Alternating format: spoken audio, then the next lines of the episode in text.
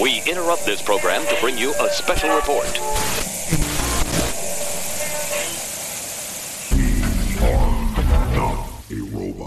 Hey everybody, this is Brandon with episode 60 of the DC Comics Review Show.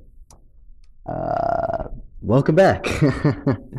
um, as always, I have my amazing co host here with me, Josh Hello, humans.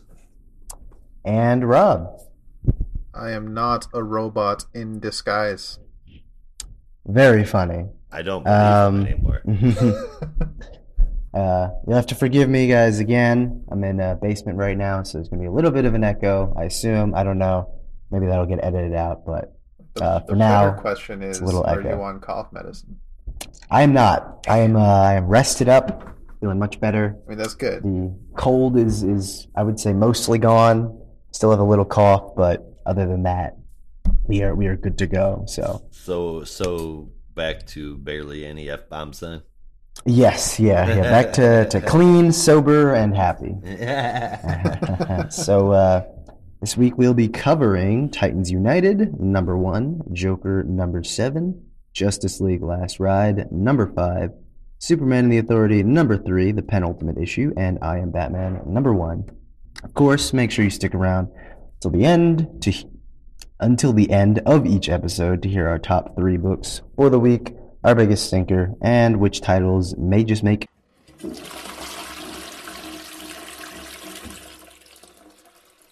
the dump list. Before we get going, uh, I do want to thank all of our Patreon supporters who help out with a dollar more a month. And thank you, listeners, too. Like, download, and share our episodes so we get more listeners and can bring you more content. So, with that out of the way, let's get into some news because there was news aplenty this week. yes. what's going on, guys? Was uh, you know what? I've I've written down so much crap. Uh, Very cool. Why don't you guys go ahead and I'll fill in some blanks if you missed anything. Well, why don't we get some personal news out of the way first, if, you, if we have any of that stuff, and then we can get into the, the bigger stuff. So, first off, how are you guys doing? Not bad. Yeah, I'm not bad. feeling a whole lot better.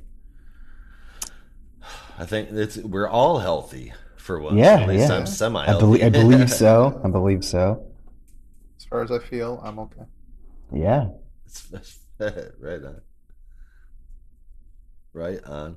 Other than that, man, not a whole lot really is going on in the personal life. Um.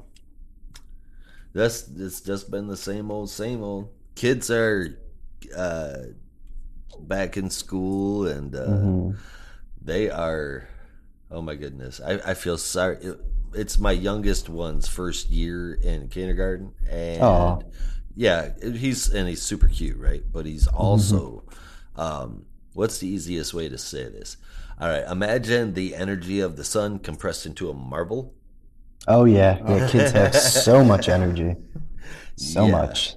and um, like I, I just there's times where I, I just I, I see him in the morning before he goes to school, and for a good first half of that day, I feel really sorry for his teacher. Oh, no, these these teachers are trained to deal with that kind of stuff, so they um Oh, they yeah. love it. Well, Oh, yeah. I, I hope they love it. Um, yeah, well, yeah. If you, if you don't love teaching, then you probably shouldn't be doing it, right? Yeah, yeah, especially not with uh, with younger kids. Um, Yeah. yeah, um, How about any any uh, any behind the scenes personal news with Mr. Brandon? Nothing crazy. Just you know, c- continuing with uh, with life and school. Um, How's school going? all that's all that's going well so far. Um, finally had some time to to actually catch up on. I have a huge backlog of just trades that I bought over the summer that I didn't get time to read. And once school started, I just I completely ran out of time. Um, but I've finally been able to like make a small dent in it. So I read two, um, and that was Severed, which I mentioned um, on our Slack channel right. which is by uh, Scott Snyder, Scott Tuft, and Attila Futaki. Ooh, it's, that's a um, really good team, man. Yeah, yeah, it's a seven issue horror series from Image. Came out in 2013, I believe. It was really good. I mean, I I, I, kind of, yeah, I, I had had not heard of it either, but it, it really just um, I think took me by surprise because I think the best horror books are the ones where you finish it and it's like, you know, it wasn't like, oh, that was kind of schlocky or whatever. On to the next thing. You know, the best horror books are the ones that really stick with you, and you're just like, man, that was fucked up. Yeah, just like- exactly, exactly. Like that that was exactly how I felt finishing Severed, where it just like it I- and it, it's so funny that I'm like happy about it, but I I finished the the final chapter, the seventh issue, and I literally just had to put it down and like sit at my desk and look at my hands for a little bit because I was just so like uncomfortable and unnerved with the story because it, it just like I think and and honestly, I mean, I don't think it would be that scary for a, a lot of people, but it just the way that I connected with the book just really left me unsettled. Um, Well, because it's ba- it's ba- Oh, go ahead. there's there's a big difference. Okay, um, I I can guarantee you, we're we're about to start recording the new version of the horror pod, so that is actually coming out. I know I've been talking about it, so we've Mm, mm. we've got this coming out in about a month. Um, we're recording the new first episode this Saturday or this Sunday, excuse me. But in any case, that's going to be something that we start talking about. You know, like the difference in what people consider scary. But scary isn't the scary isn't gore porn. That's just gross. Scary, Yeah. scary isn't. Um, it's not. It's it's when you get pulled in, and even though you know what you are taking a part of is completely fictional, something happens, and you either go six inches back in your seat, or you go, "Holy shit!" Or it makes you sit there and think about some things That, that- was it. that's when you know that that is good horror. Yeah, that and that was why I was like, okay, I, I like something really connected because I was just like, I, I, I could not, I could not move on to anything else for at least an hour because I just could not stop thinking about it. Because it, I mean, literally, it was this. The story is basically about a ageless man that feeds on children's hopes, but it is it is such a slow burn in how it basically reminds you how hopeless and sad things can be that it just it, it sticks with you. And it, and it doesn't even have a clean resolution. It's really just like i mean i don't want to spoil too much if you if you guys ever give it a chance but Yeah, For I mean me, it's it just- it's a hell of a creative team, and it's Yeah, no, it I'll just- it it- oh yeah definitely recommend it and it's um you should be able to find a copy pretty cheap because i don't think it sold that well but uh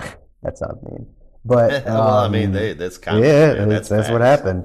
But no, it was just like it, it was just really well done. And then the following day, I had a little extra time before class, so I read another book, um, Interceptor, from Donny Cates and and Dylan Burnett, and that was literally the exact fucking opposite.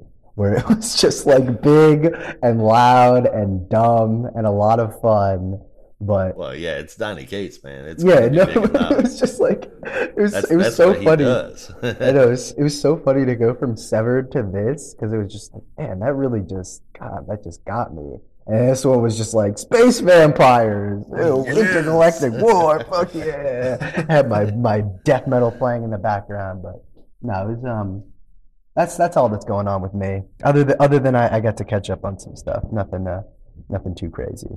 Well, speaking of graphic novels, man, I managed to put away two, well, almost two anyway.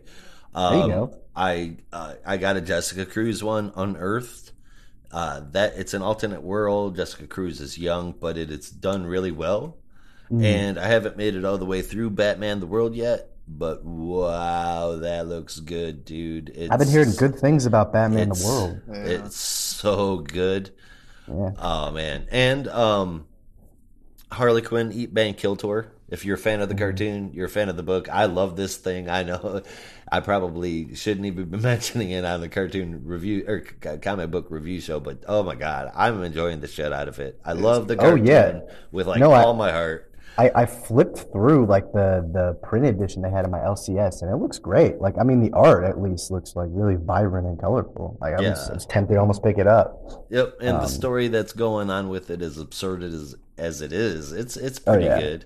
That's good. I mean, the show was like that too. Yep. And then um one the la- I guess this is my honorable mentions. um Webtoons had a deal with DC and they put out this thing called Batman Wayne Family Adventures. Yes. Oh, Dude, love it's that series. it's really good. It's written well. It's just a tiny little comic, but let me it tell you, is so cute. I don't know who this Starbite is. That's the artist, Starbite. Mm-hmm. But holy crap, dude! I mean, they've got some talent. Yeah, no, I, I, I, I literally know nothing else except that they've been doing like other kinds of webtoons. But I saw that and I was like, oh my God, DC should have done this years ago when webtoons really started to boom. Because this is like Yeah. the moneymaker here. I don't, I don't know if you guys saw the numbers, but I think within the first 48 hours, it had brought in over 400,000 people, which is insane. Oh, Yeah, or at least had 400,000 views. Um, so, I mean, obviously it could have been repeated people, but even still, I mean, that's an insane amount of eyes. So this is this is the moneymaker, and they know it. mm-hmm. No, it, it's it's done really well. I I got to give it to them, man. Yeah. But for all of those, the ones that you can't get in print edition anyway, go out to your LCS. If you can't get them, get on the internet. DC Universe, Comixology, they're all excellent resources. Just buy these books, get support the creators because holy shit, it is. It's been a great week for behind the scene comic books, man. Yeah, a lot of cool stuff. Actually, speaking of behind the scenes, um, I, I I got to watch the um, the what is it? The KLC Kids Love Chains live stream, which is basically just where Ryan Stegman just draws and people watch, and it's a lot of fun because it's it's basically exactly that. It's just watching the the behind the scenes making of a lot of these comics, and it's uh it's really cool to see. So check that out too. I'm, I'm gonna I'm gonna I'm gonna I'm gonna plug them. I'm not sponsored by by KLC Press at all. They they don't know who I am, but I'm just gonna plug them anyway and say check out their their Substack and their their YouTube channel. It's a lot of fun. You know somebody else we're not sponsored by Hulu. But holy crap, man! Mm-hmm. Watch Oh yeah, Why yeah. the last yeah. Let's man.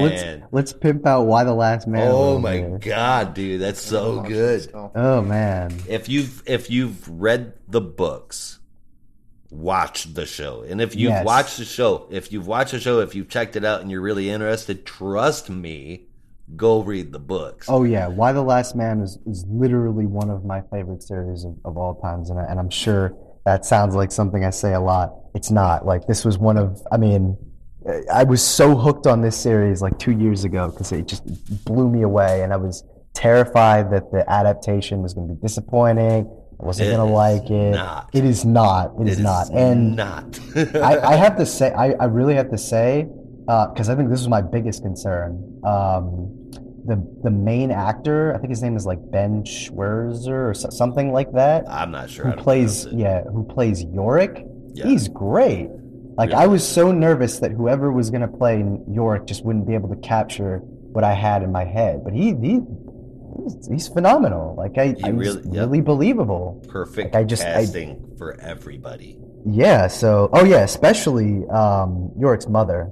Mm-hmm. who's, um, the actress who played um, um, Ma Kent in uh, Man of Steel. So she's great. Everyone is great in that. that. Yeah. So a lot of cool stuff. But uh, co- cosign. We'll, we'll, we're not sponsored by Hulu. We don't get any promotion from this. But if But we were, you know, you can feel Yeah. free to pay us for it. please. It got out I'll take truth, that. though. I'm Hey. I'll, t- I'll take it. I'll take it. No, no, no. But seriously, Speaking Um, of coffin promo, one month away from FanDome. Close. which we will be covering, of course. Are we going to do like a live to stream or something? I think that is probably the best way to go. It is a lot easier to do this year than it was the last time around, where I tried to cover um, the entire thing, and Yeah. I didn't have I didn't have the hardware and software necessary to do what I needed to do, so I just recorded it playing in the background. That didn't go over well. I know. I, w- I wish I, I, I wish there was an easier way I could live stream, especially on the go. I mean, I know there are, there are people who can do it and who have ways of doing it. I just have no idea because I really want to. I'm I'm going to to NYCC in October, and I, re- I wish I could find a way to live stream that. I can hook you up. Oh, really? Yep. I don't, I don't have like a GoPro or something. Like, I don't really know what I would do. And I don't want to use my phone. It's going to be janky as fuck, but um, yeah, I might be able to figure something out. Figure something out. We'll All right, we've been we've been we've been burying the lead for too long. Let's get into the the big stuff. All right. Um, Alright. big stuff. I don't know how you guys are gonna feel about this. This is the first. I wasn't gonna say nothing, but Batgirls Mhm. is coming out. That's but right. It's, it's from Cloonan and Conrad. Now Jorge Corona is fantastic. I love his stuff. His his style is just funky enough to make it really cool. But Cloonan and Conrad are responsible for fucking up Wonder Woman, man. Yeah. But they did do Midnighter, which was pretty good. So That, that's you- true too. That's, Yeah. So that's true too. I forgot. About I'm I'm I'm always I'm always willing to give someone a second chance in a new environment because you never know how that might connect differently from something before. They've been in have they've been in Detective Comics within the last year or so, right? Then then they or they wrote some stuff in Future State for in in the Gotham world. I, I don't believe that. so. No, No. Yeah. Um, but like Becky Cloonan did do. I was, I was actually talking to a friend about this the other day, and I was just like, I think this is kind of perfect because Becky Cloonan did a book that I love dearly, like so much What's that I, I wish would come back. It's just Gotham Academy. Oh, Um, I missed that book so much. It was so great. But uh, my hope was that it would have something similar in tone to that. Based on the description, it kind of seems like that's what they're going for. So I, I, I'm pretty optimistic about this one because Gotham Academy was a very teen centric, you know, young adult focused kind of book. Really just looking to have fun and, and you know, not doing anything offensive, just just fun, engaging, lighthearted stories. And I think that's exactly what um, a book like Batgirls would need. Not, not, not something dour, depressing, or serious, just something that you can enjoy. And sounds like they're really pitching it as, as kind of a YA thing, which I think is perfect. yeah. And on that front, although I think that they could do more, it's nice that DC is finally coming out with so much. Um, I've kind of noticed them already retreading water. There's there's more than one Raven and Beast Boy book. There's now there's doing a Raven and Beast Boy together kind of book. Um, that, that, that Poison Ivy is already doing multiple things. Uh, so I, I hope that they they try and start stepping out of of that. Um, but uh, like I know they're YA books. I, my my eight year old will read the hell out of them, and he absolutely loves the DC superhero girls. He thinks that's the coolest shit. So That's awesome. Right? Yeah. Yeah. But no, I, I think I think it's I think it's good just because I feel like a, a book like this should be bringing in a more um, wide range of, of people um, and and not just the you know stereotypical like late guy in his 20 or guy in his late 20s 30s you know comic book shop guy who's almost certainly going to pick up a, a book like that. Like it, it should bring in a wide crowd especially you know for something that um, that'll have a really cool premise like this so if it does that in my eyes it succeeded like as, as long as it can bring in a, a, a wide swath of people i'll be happy Yep. And uh, on that note, again, check out the uh, Unearthed, a, a Jessica Cruz story. It's I I really liked it, man. It was good. Mm. I flipped a bit through that. It looked really interesting. There's um, what else is there, guys? There's other stuff. I, I, oh yeah it was a, it was a big ass week should i should i just go through it or, or I what mean, What yeah, what do if you guys want wanna do? It- absolutely. Yeah. Just you, whatever you guys got, spit it out. I mean, it's, it's literally they they released the the freaking floodgates this week, but um, basically the gist is we've got a lot of new stuff coming in December. Things that um, I think we're all pretty excited for. I would say, Mhm. um, 'cause we already announced Batgirls, but of course can't just be in the in the Bat universe forever. There's also World of Krypton, a six issue series from Rob Venditti, who's amazing, and Michael Avon Oeming, who is also pretty good. Know. Uh, he's, either he's either really good or damn, bruh. I, I, I say I, I, I always say it. I'm, I'm consistent with this. He's great in powers. I love powers, but everything else is uh, Eh, very uh, varying quality. It'll be nice to see him outside of Gotham, which is which is where I feel I've seen him the most lately. Gotham, Yeah. centric characters, I and think that would be just not his home, man.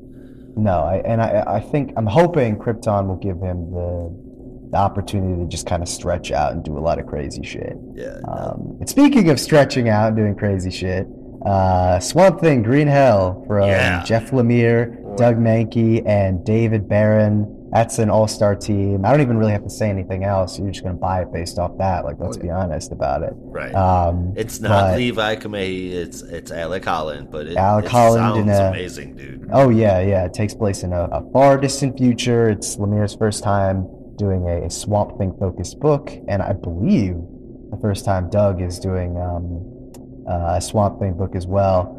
And um, I think the most exciting part is that it's it's being put out in the eight and a half by ten format because I fucking love that format. It Is the best thing, one of the best things that they've come up with in the in the Black Label line. Every Yeah. book that they've put out in that size has been amazing. Yep. Um, I'm, I'm sure you guys read the the uh, Hellblazer book from Darick Robertson and Tom Oh, Taylor that came God, out in that size. yes. Phenomenal. Uh, I mean, even if the you know story was just okay for me, you could just look at the art from Darick Robertson blown up in that size, and it's worth the price of admission. I was so happy they did that. So the fact that we're gonna get these amazing spreads of just crazy shit from Doug Mahnke is is totally exciting. Very exciting. So, Very exciting. yeah. Any other titles you want to talk about? Uh, there's still more. Uh, One Star Squadron, Mark Russell and Steve Lieber. Um, This is so ridiculous. so ridiculous, but it seems like it's going to be a lot of fun. Um, I no don't, I- job did you, too you guys big, read no job too small. Red Yeah. away. Hell yeah! Did you did you guys read Wonder Twins? Oh by yeah. chance? Oh yeah. We Yeah, reviewed no, I- comics. that was back when Yeah, we did yeah. them all, man. Fuck. yeah. nice. No, I, I that was that was a, a really funny book. So I'm expecting something like that, which is just, I mean, especially with Steve Lieber, who's such a, a fucking giant when it comes to to comedy. Um, yeah. like one of the that. funniest books I have Camp- ever read. Campy and comedy. was- Oh yeah, yeah. One of the funniest books I've ever read was um, Superior Foes, which was Nick Spencer and Steve Lieber, and that book was just wall to wall with gags and jokes and all kinds of crazy stuff. So I, I fully expect something like that. Um, so yeah, One Star Squadron, check it out. All of these are coming out in December, with the exception of uh, not so much a, a new title, but a bit of a, a relaunch, and that is the uh, or, or is relaunch the right word? I don't know. How would you guys describe it? Um, the the thing they're they're doing in Detective, the twelve. I, I would say, I guess, a, a new story arc. Yeah, yeah, new story arc, however you want to call it. Um, I'll tell you what I'll call it. Some sexy ass covers, man. Oh Yeah, my oh, yeah. goodness, are those beautiful? Yeah, Oh, it's God. um, it's it's gonna be a lot, and uh, uh, t- 12, 12 comics in twelve weeks, all at four ninety nine, is uh, is something that I don't think I've done since House of X and Powers of Ten. So this has to be, be dropped in insane, man.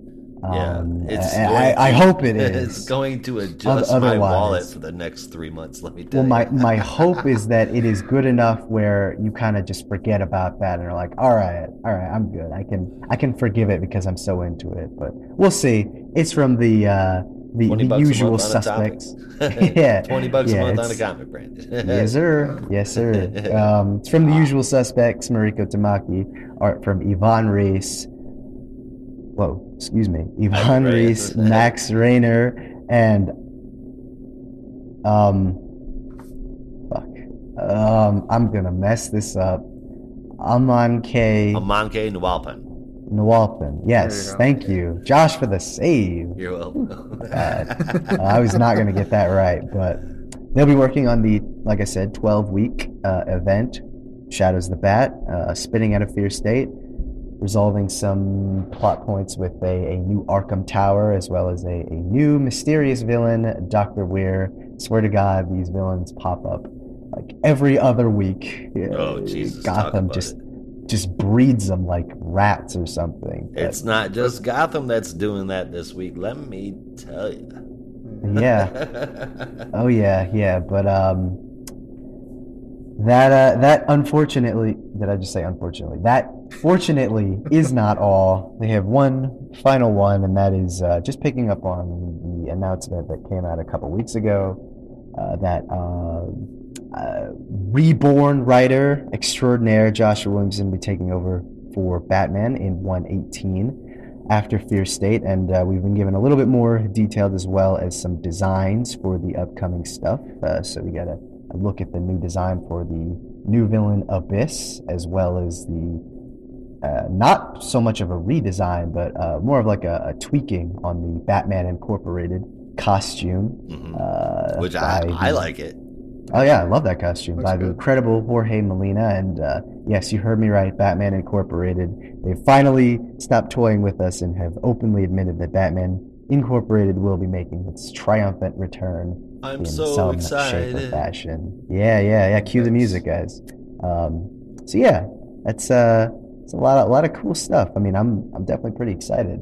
You know, it's uh, it's a lot in December, and I'm hoping that there's uh, there's a lot of activity and cool spoilers coming up in the next few months.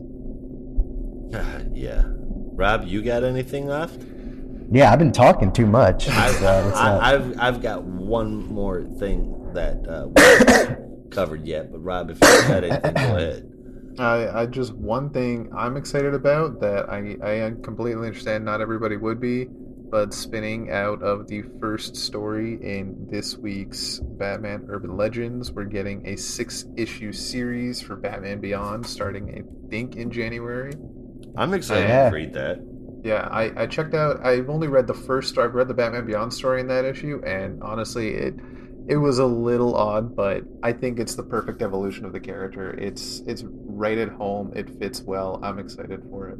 I haven't checked that one out yet, but I'll, I'll have to I'll have to give it a look. Um, Josh, I don't think I've ever asked your take on Batman Beyond. I think I kind of assumed you would hate it because you weren't the biggest fan of Dark Knight Returns and the the bebop speak, as you called it. and I know Batman Beyond had like a ton of that because I loved it. I, Actually, I love their future speak so much. I don't know why. Okay, so when I was introduced to Batman Beyond, obviously it was through the cartoon.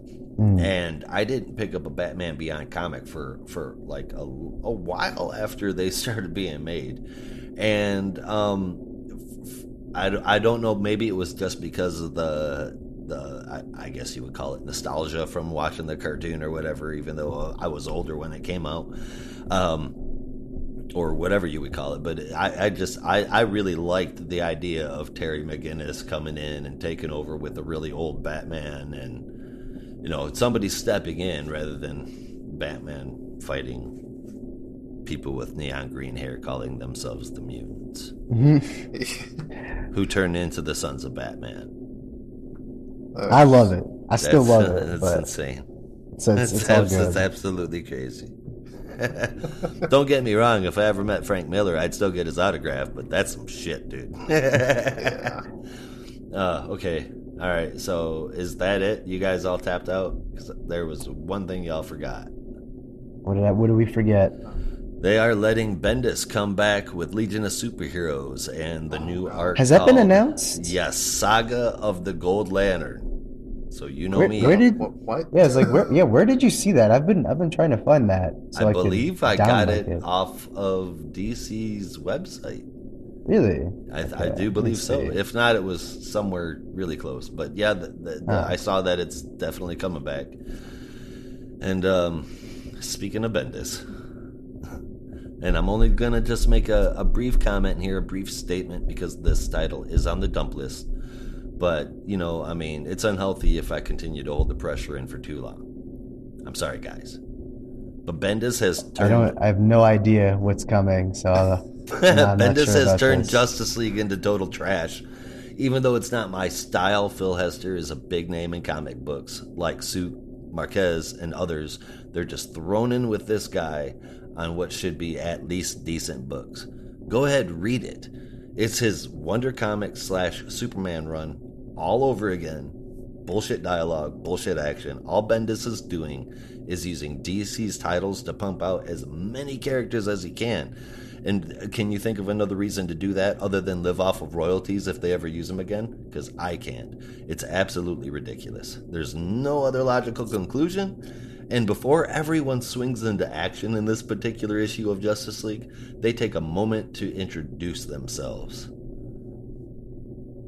It's complete nonsense. It's buffoonery, and the story sucks too. End of rant. I'm all done now. Cool. That's All right. In happier news, uh, uh, check out Joy Operations from Dark Horse uh, in October or November, I believe. That's a creator-owned book from Brian Bendis that looks pretty cool, and Stephen Byrne is is also really great. Uh, Stephen Byrne. Stephen to, Byrne is really good. yeah, so trying to trying to keep it lighthearted. Trying to. Yeah, trying to keep it I trying to keep it lighthearted and positive. say, honestly, as I, I have issues with Bendis's superhero comics so far in DC as well, as much as the next fan of comics. But his his own stuff, his original ideas, are honestly really good. And Yeah, I love and Powers. Quite honestly, I think when it, the news broke years ago that he signed exclusive with DC, the internet blew up, the comics world blew up, and there was a lot of dread going around online about what title is he going to take over and mess with. And we found out it was one of the fucking flagship titles, of course, which makes sense considering his status. But I think DC it's not is the problem here status. because they they're putting him. They're I think they're forcing him onto these books, expecting gold, and they're getting fake gold. But they think it's all gold. they, they have cubic really bad zirconium. jewelers in these comic industries. Yeah. So They're expecting gold and getting gold lanterns. Yeah, I have so many questions about that. It, is, is oh, this- don't is worry. this You'll get a 12 issue run gold? that'll leave you going. I read 12 issues and didn't get any answers. Oh, that sounds familiar. Yeah. Or just don't read it. That's my advice. I stopped Yeah, reading Superman I and my life was a lot better. Rorschach. Right. Yeah, exactly. Um, no, I, uh, I, yeah, I, I, I don't know. I, I like to. I'm very much someone who loves to give uh, creators and creative people the, the benefit of the doubt more often than not. And, um, It try and be as me to see optimistic something. I'm sorry. It disappoints me as- to see somebody who takes their ideas, the ones that they control and mold, and can actually produce decent stories. But when they are in a corporate position to where they can just sit there and basically do whatever they want because they've been given carte blanche.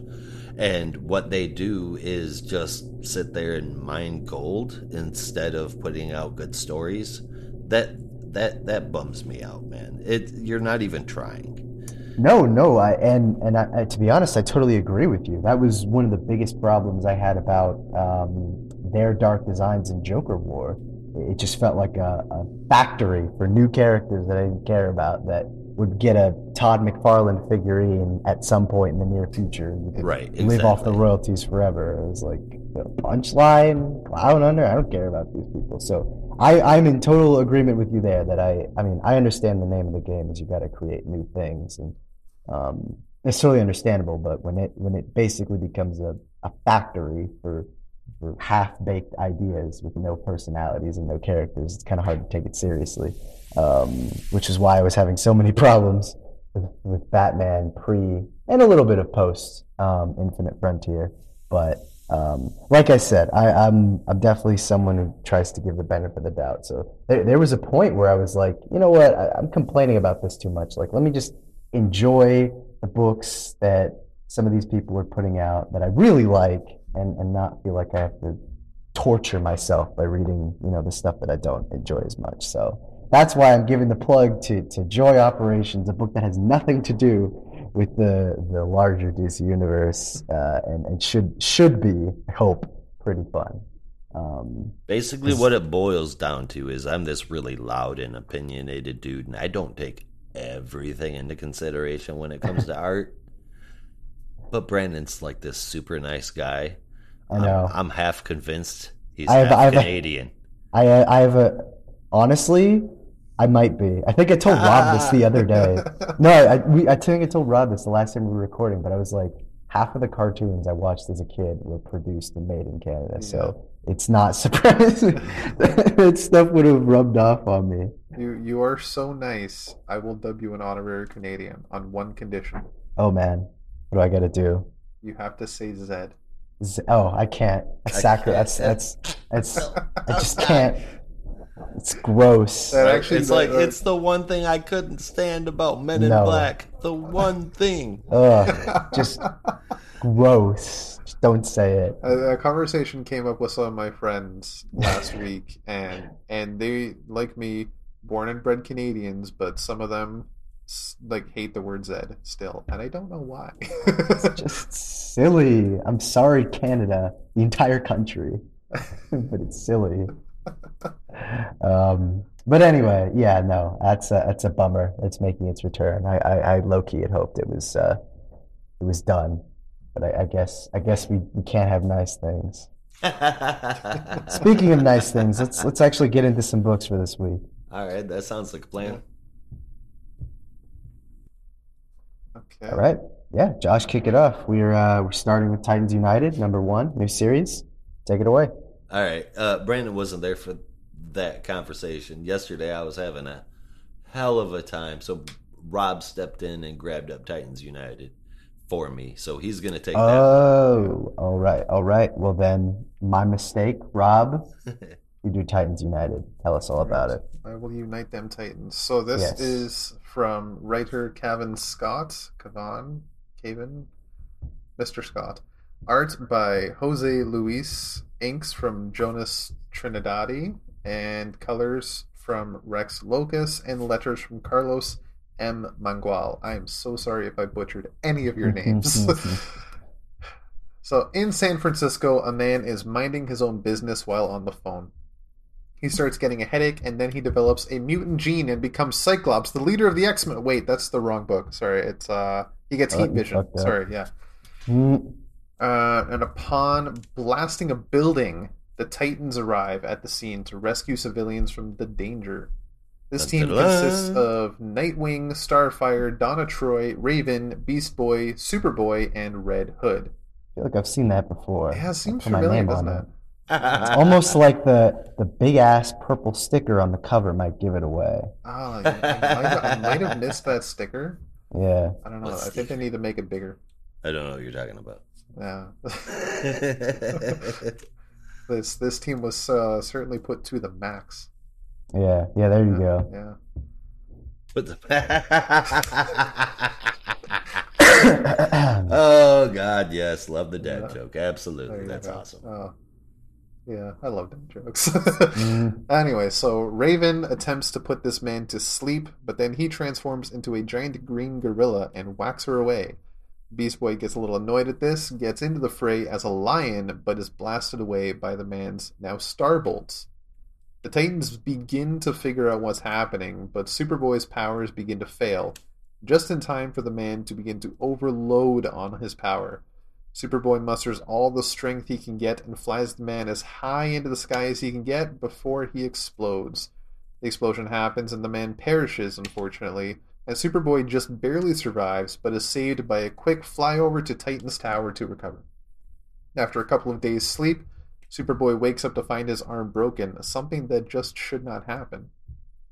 Right? Af- yeah. that- Hey, that's- that's speaking of which, did did I miss something there? Do we know for sure that bomb dude, powered power stealer, uh, do we know for sure that he died? It Or do was we there was a that- like something Superboy said that uh, made it seem like he just like died or disappeared or something, but it mm. really made it because Superboy is like blast zero, right? So it he makes it seem like the man actually is gone.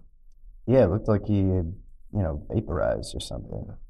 Like the fact that he fell to Earth and nothing fell with him is Yeah. kind of suspect. Like there's Well, a chance. I, I get that, but from what I understand, I'm sitting there watching the dude. He is literally stealing the powers of the Titans. Yeah. And So, there are some I mean- Titans that have teleportation powers. There's Titans that have teleportation powers, and then if you look at Superboy with his in- invulnerability and his ability to fly, Yeah. Yeah, but that that definitely looked and felt like a like an explosion you don't come back from. Yeah, I mean, well, yeah, it we've definitely seen did. Batman come back from explosions he don't come back from. Uh, Fair enough. Yeah. We've seen Batman, But he's Batman. back This is from just getting some shot some- with a bullet and sent back to being a pirate.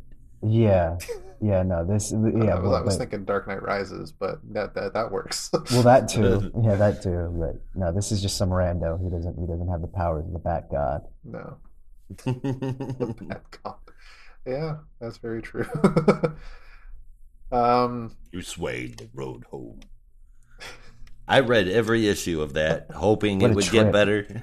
You didn't like it? Oh my god, I love that miniseries. It is so crazy. It's it was nuts, but it, I mean, and the, okay, so it wasn't bad, but it was like, oh, that was a cool little individual story, but why, why is this like tied into the main book? And poor Dick, poor Tim Drake, throughout the whole thing, looking for him and believing in. Anyway, we're gonna get off on a tangent on that one. No, I just that that, that was so bad shit. I, I was just having a time. it Like, was, bad shit. It I mean, I don't. crazy. Yeah, I don't want. I don't want to go on a tangent, but that was literally the same reaction my brain had with Batman R.I.P. Where I was just like, all right, I can't. Like, you can't take this serious. You just gotta like.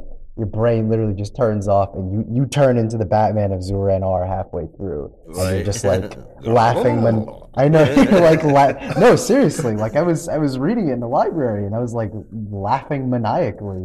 Just I think because my brain just broke halfway through. I was like all right it clearly did its job but anyway let's get let's get back to the Titan I've been told my laugh was creepy. By more than one person. uh, oh wow. Laugh? Like I your know, regular that lat laugh? like Um, that one What when when I Not- start not like a laughing, chuckle. like no, not my chuckle, like my full blown laugh. Oh, Yeah, 'cause- yeah. Anyway, you'll have to pay attention the next time I do it. I can't do it on Yeah. purpose. you just but have anyway, to try really hard to, to make you crack up yeah. You guys that's never seem to have a problem shit. doing that. wow All right, back to the Right. Titans. Let's get you. So- Back Titan Jason riles Connor up just a bit, just enough for Connor to get a little too annoyed and punch him right in the face. And Jason took it. yeah the face. and I was like dude Nothing wrong. And he claimed that? that he's been hit harder by Bat-Mite. What a fucking insult. I know. It was like, yeah, it was like, dude, you could have broken his jaw. Yeah. Well, I mean, his like, powers his are head off. very, very, very dampened, right? Even still. Yeah. I mean, enough to break an arm. Yeah. That's Yeah. really Like, that's probably. really He's human level shit there. Yeah. Now, speaking of weird powers, before they can look into Connor's issue, they get a call from Hawk and Dove as they're having trouble fighting Chuck Brown. And that's right, Snoopy is on the kit now. It's Kite Man. It's Kite Man, which It's honestly, Kite naming Man. him Chuck Brown is just brilliant. Yeah. But Kite Man has developed powers of his own, and they're not kite related, which is Yeah, just he's, like, wild. but I was thinking about it before we started recording. White purplish He's- energy magic he's- shit. He's floating Dove in the air like she's a kite. So maybe they are kite related. Who knows? That's a bit of a stretch. Kite flight. Hell yeah. Hell yeah. Uh, honestly, this this issue, it's such good art. I think it's a very interesting story. Bonus points for making Kite Man even slightly dangerous. Mm. It's an odd lineup that feels like obviously it's only because of the HBO Max series, but it's a lineup that works. I It's- think this, it's- I agree. scene is, is It is- it interestingly is- good. The lineup that I love, using the story mechanics that I would have, and I know I'm I'm probably the only one here who believes it, but it's using the, the story mechanics and tropes that I would have preferred on the show, which is just a bit more of the lightheartedness that I prefer from the Titans. You know, not as much angst where it's like Oh, it's not it's not angst anymore. it. Anymore. Is it really? Is it Yeah, fun now? No, no, I'll it's believe not it when I see. now. Oh, No, well, there it's it's it's there there's there's emotion, there's holy fuck, there's sadness, there's a whole bunch of action. But it's not I think I'll, I think I'll stick with this. I think I'll stick with this. This is like me literally dipping my toe into the water. Did you I- watch season two, Brandon? I did not get past season one. I got to episode so se- eight. and I season was like, one I'm is done. very angsty, but season two it's definitely up the alley of what Josh is talking about. Yeah. And then season three just it, it goes all the way in, man. There's shit in there that I never saw come in, and I'm still trying to process it from like four episodes ago. Oh, yeah. yeah, I can't I wait to start season three. Mm. Do you hear that, DC Universe? We can't wait to start season three. Oh, really? They can't hear you in Canada. No, this was um this was pretty fun, I think. I don't know. How did you guys feel? I, I really enjoyed it. This is an Yeah. 8.75 out of 10 for me. I, I'm I'm Oh, wow. interested. I'm sold.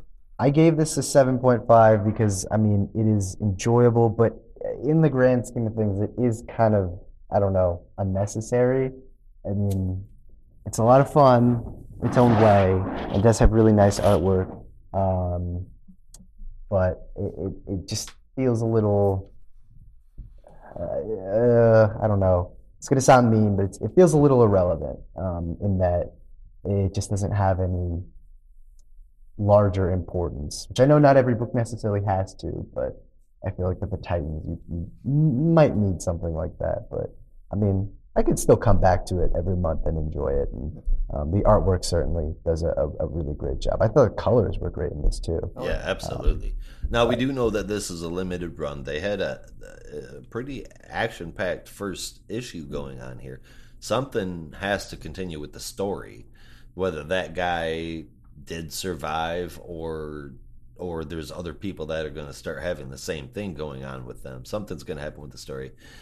Um, I haven't seen anything like this at all on the Titans show, but I am looking forward to reading this. I did like it a lot. The art is great. Obviously, it's not tied to the main story, but it is very interesting nonetheless. I'll be reading this one until it's done, unless it turns into shit. Right now, it's not. Lots of fun, cool story. Eight point seven five out of ten, man. Yeah, I um I say I don't know.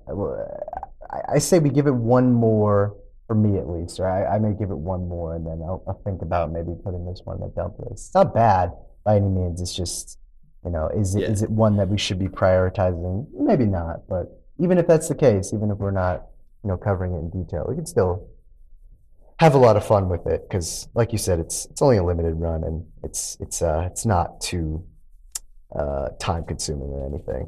Right, right. Yeah, but a- a- as we as we start picking up some more of the new releases, uh, uh, just gonna have to probably weigh this versus some of the others and, and determine whether or not we keep this one going. Oh yeah, there's lots of books coming our way too, man. Yeah, All right, let's get through half half of one. half of one. Oh, oh, Uh-oh. right. Yes, Justice League Dark, the summary that I did not write. oh Oops. no. um, because I had it in my script that I was going to mention it during the news, but we were talking about so much other random crap, I literally forgot about it. Um, Justice. Okay. Uh, yeah. Let me let me be fair. Um, Justice League Dark is brought to us by the usual suspects of Ram V, with art from Sumit Kumar, colors from Romulo Fajardo Jr., and letters from Rob Leigh. Um, because I am a fool and I did not type this out, um, I'll just give you a very quick summary because I mean, really, there's a lot going on, but it's it's a backup. It's not too much. Uh, basically, continues the uh, ever evolving Atlantis story. Um, really bringing a lot of interesting things to a head. Uh, Aquaman, I think, finally enters the scene in a big dramatic way and is aiding the JLD in particular. Constantine faces off against Merlin and seemingly looks like he's got himself beat, only to see Zatanna come to the rescue, but uh oh, something isn't right. Um, yeah, it's uh, it's continuing the story. Uh, feels I don't know, just a little weird to. I mean, we've been doing it for a while now, so I guess it's not that weird, but it, it does feel a little weird to just literally only read the back half of this book. I mean, I'm still while. reading the whole issue. I just get mad at the first two thirds of it. Uh, Then you get JLD's Yeah. palate cleanser. So yeah, yeah. Well, it, I just I don't. I, I wish it was not connected to this. Uh, Me too, The me rest too. of it, but yeah. I mean, know, okay, that's no, how it is. the art is is so good. The colors are damn perfect. Yeah. I So mean, I was holy oh, really. I was really only going to mention this one. I wasn't even going to score it. Like it's good. It's really good. It just I like I, this whole thing, this whole situation is just weird because I don't even know how to promote it. Like I can't say, "Oh, run to your store and pick it up," because that would sort of require you to get the rest of it, and I don't really want you to do that. All right, That so so story I, continues. So, I I have devised a plan, Brandon. okay. All right, like we said, the art is good, the color's amazing, the story Mhm. is it's really good. I'm very interested in it. At about a third of the book, it remains the only reason to buy this book, which is why you should go out and buy this book. Take pictures of yourself with it, put it on Twitter, tagging at DC Comics and at Not a yeah, that'll work. and at Not a Robot Comics, and and and say I bought this for JLD. Oh my god. That way they Yeah. know why you're buying it. Yeah. It, it is Actually, a good story, and I have a I- feeling it feels like we're coming to a culmination. It feels like I, I do, yeah, I do have another thing that, that may work. Probably not, but you can try it. They are, I believe, wrapping up the story in the um, 2021 Part 6, Chapter 4 annual in November or December, I believe. So, I'm sorry, is that a bylaw? yeah, is that a bylaw? Is that a subsection? Um, no, let me push up my glasses. Um, so maybe it would be in our best interest to just see that the annual does really well. And obviously, it's only one issue, so there's only so much you can do. But if there is a consensus that, wow, we really wish that this could be its own thing, obviously, there's no guarantees, but you know, maybe people will start to take heed. Maybe that's something that they could um, potentially do in January. Doubt it, but hey, it can't hurt. Um, but I just, I don't like. It sounds mean to say. I guess that's my my secret Canadianness showing, but um, I, I just I don't I don't like saying go out and support this book. It's, it's a lie. I don't want you to do that. I don't want you to support the first two thirds of this, but the I know, but I- third is really good. And If I- if you know could- what? Social movement through social media. Tag them, let them know you're supporting Ram V, and not the silliness, weird shit of the Yeah. It, I mean, I swear to God, guys. Oh my God, I'm not even gonna go on again. But it felt like I was watching a new Hasbro commercial for a new line of toys. I, Or Mattel, uh, maybe, and whatever. and you know I, I literally just said try and be more optimistic, but I just I don't I don't I don't like buying this book. I did. It doesn't I know. make me happy. Yeah. I don't I don't want to. Like it's it's upsetting uh, that I have to slog my way through the. Anyway, you get the idea. I'm not going to go on about it, but the point is like yeah. I I, I don't even know what to say. So send, I- send I- me a selfie with the book, and we'll put it up on our Twitter. sure. Uh, But yeah, I, I didn't I didn't score it. I, I guess I can score it by saying it's good. That's it, really. I, I don't I don't have anything else. I just I, I don't I don't want to say like, oh, this is amazing. Run while you can and pick it up. Well, I, I feel don't. like we're getting close to a good ending to this story. I hope that we will get to see Ram V continue with JLD after this story arc is finished, hopefully in its own book. Uh, I like the way that it seems to be wrapping up, but it might not be, though. We don't know. So I guess maybe just read, wait, uh, and see.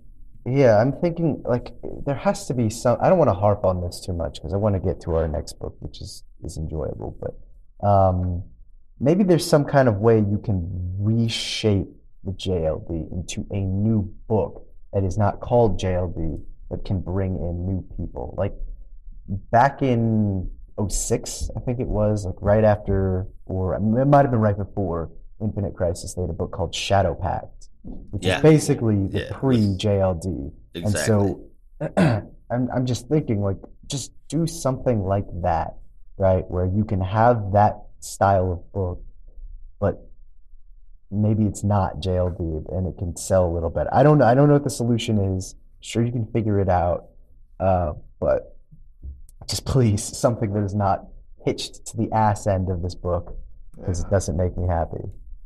See, switching the title of it and maybe changing a few of the characters sounds like a good idea to me at first, and then when I sit there and think about it, is it going to do anything for the sales? There's Justice know. Le- there's Justice League Dark fans, and it's completely possible that some would drop off if it turned into Shadow Pact Then there's there's there's a chance that the very first issue is going to sell really good, but that's only because it's going to be a number one. Yeah, I don't know. I just you need something that's a little bit more to, to solidify it as a, as a good seller. Maybe bringing in a, a popular artist or other writer or something. I don't know, but I mean, I, I. I think the creative team is great. I think that it should be. oh, they're very well. Yeah, they're very very good. we're but, getting you know. we're getting Swamp Thing woven into a pocket of the DC universe, and I think that what we really need to do is get Justice League Dark to work together in a couple of the other titles. Um, obviously, Wonder Woman is an excellent choice now that she should be part of the team, but that that they should be together in maybe a same storyline. And there's you know there's other characters that that would work just as good. Doctor Fate being a great one. If we had a Doctor Fate type story involving Justice League Dark, I think that could be really good. Yeah, yeah. It, it, it- there there is a solution out there in the multiverse. I don't know what it is, but It'll happen, there, or it and, already uh, has happened, or or, or it's may- happening right now. Yeah, or let, yeah, let us hope that we are occupying that world that finds the solution and, and soon. But we've we've wasted enough time on this. Let's uh let's move on to the next one, which is a bit of a darker twist, but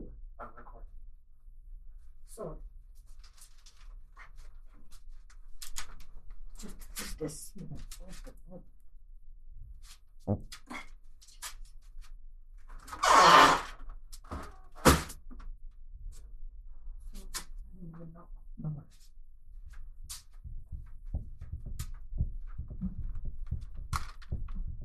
A darker twist, you say? uh, that was not what I meant. Uh, but that's all gonna get edited out, I'm sure. So, uh, I, I wait, I don't even remember. Oh, darker twist. Uh, yeah, a darker That just twist, kinda you threw me say? off guard. Um, yes, with uh, Joker number seven, with a main story from Rob, and or or is that switched? Am I looking at an outdated version? Nope. Yeah, Rob. Okay, yeah, main story from Rob, back up from Punchline. Take it away. All right, while I so- while I comport myself.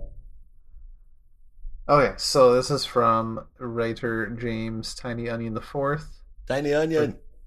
By Guillaume March, colors from Arif Prianto, and letters from Tom Napolitano. Un segundo, messieurs. No Dry drink for mouth you. is horrible, Mhm. horrible time when you're speaking. So prologue time. We're in Santa Prisca at the famous Peña Duro prison in which Bane spent his childhood. A hooded woman is on a tour about a business opportunity to turn that prison into a themed attraction. That theme obviously being Bane. Midway through, her phone goes off, which surprises the tour guides with guns, as they thought they confiscated her phone. She answers it to find it's Barbara Gordon looking to have eyes in Santa Prisca. Oops. Just surprise, she's already there. Mhm. This causes the hooded woman to start running while being shot at and eventually gets cornered but fires a quick draw pistol out of her sleeve. She agrees to help Barbara as long as Batman has no clue who she is and uh, no clue that she's involved as her father's death is on his hands. Enter Julia Pennyworth. Dun dun dun. Oh, yeah. Out of Yeah. limbo and back into the spotlight. Right. Great prologue. Uh, so now back in Gotham, and I am kind of jumping around in this issue right now. Back in Gotham at the clock tower, Barb and Steph are making. What? I think I'm missing a word here. Back in Gotham at the clock tower.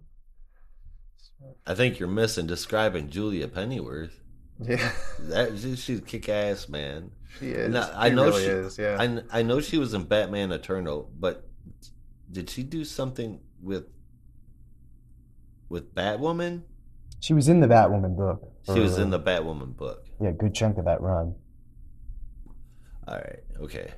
That Yeah, was so basically, she's mad at Alfred for abandoning her. She's mad at Alfred because he she because he's a butler. She hates the Bat family, and she's She mad. At, she's mad. did. She's mad at Bruce Wayne now, or she's mad at the Bat family now for letting Alfred die. Yeah, well, she did, and then she kind of made her peace, and then was basically Ish. serving as, as yes, mostly basically serving as, as Bruce's number two, as I remember towards the, the back end of Snyder's Batman run, and then was working pretty closely with Batwoman, and then just kind of faded away because I think people just sort of forgot she existed, but she's back. So I know cool. I did. The the bats the bats often forget Batwoman ex, you know exists. I mean, she doesn't really work with them very often. So I mean, I, I get that that that distance there still. I like I, she's a cool character. I dig her. I'm glad to see her back, man. hmm That's gonna be exciting. And what a book to come back in. Yeah. Right. Okay, now that I've figured out the word I'm trying to read, back in Gotham at the clock tower, Barbara and Steph are talking over the missions going on when Steph notices Cressida dressed, all dressed up with nowhere to go and staring at the camera. Just then, a hidden Talon attacks, but Cass jumps down, puts the beat on him, and which for some reason causes him actual pain. Which, again, there's a theme going on here that shouldn't happen. So over in France, Jim Gordon is being held in an interview room at Interpol. He knows the tactics they are throwing around to get him to talk, but they won't work. Jim's a damn good cop. The chief detective enters, and Is after that a Jim, Harley Quinn joke? that is a Harley Quinn joke. I every time I see It went Jim over Gordon, my head. that was funny though. No, I fucking love that they got uh, tangent time again. I fucking love that they got Chris Meloni to do the voice for Jim Gordon Perfect. because he was literally he was in Happy like a year earlier, and I swear to God, I cannot stop seeing Nick Sax as Jim Gordon. It is so funny because they that's basically what they did. I mean, Nick Sax was like a drunken like slob of a cop, and that's what they turned Jim Gordon into. Yeah. I wonder if he's gonna get an imaginary friend. Yeah, yeah, wouldn't that be funny? a Bat-Mite show up. yeah. So just just another tangent, just a funny story that my dad told me. So I think it was after the first season of Harley Quinn came out. Uh, Christopher Meloni went back to his role on Law and Order, which he'd Mhm. been away from for years. And his very first episode, he, I don't know the whole storyline, but he's back. He and he was just trying to get back in the swing of things. And at one point, he actually says, "I was a damn good cop," and my dad Oh my god. burst out laughing. And Yes. I, that whole line just just makes the whole episode. Yeah. That- yeah, No, that's at, good. anytime I read Jim Gordon now, I just think he's a damn good cop. I Yeah. can't unthink it now. Well, now I just kind of hear his voice. I don't hear the, Yeah. the voice from the animated series. I don't know Whatever, yeah, whatever thing or a voice I had thing. before is replaced with Christopher Meloni. Yeah, yeah, absolutely. Exactly, exactly. Yeah.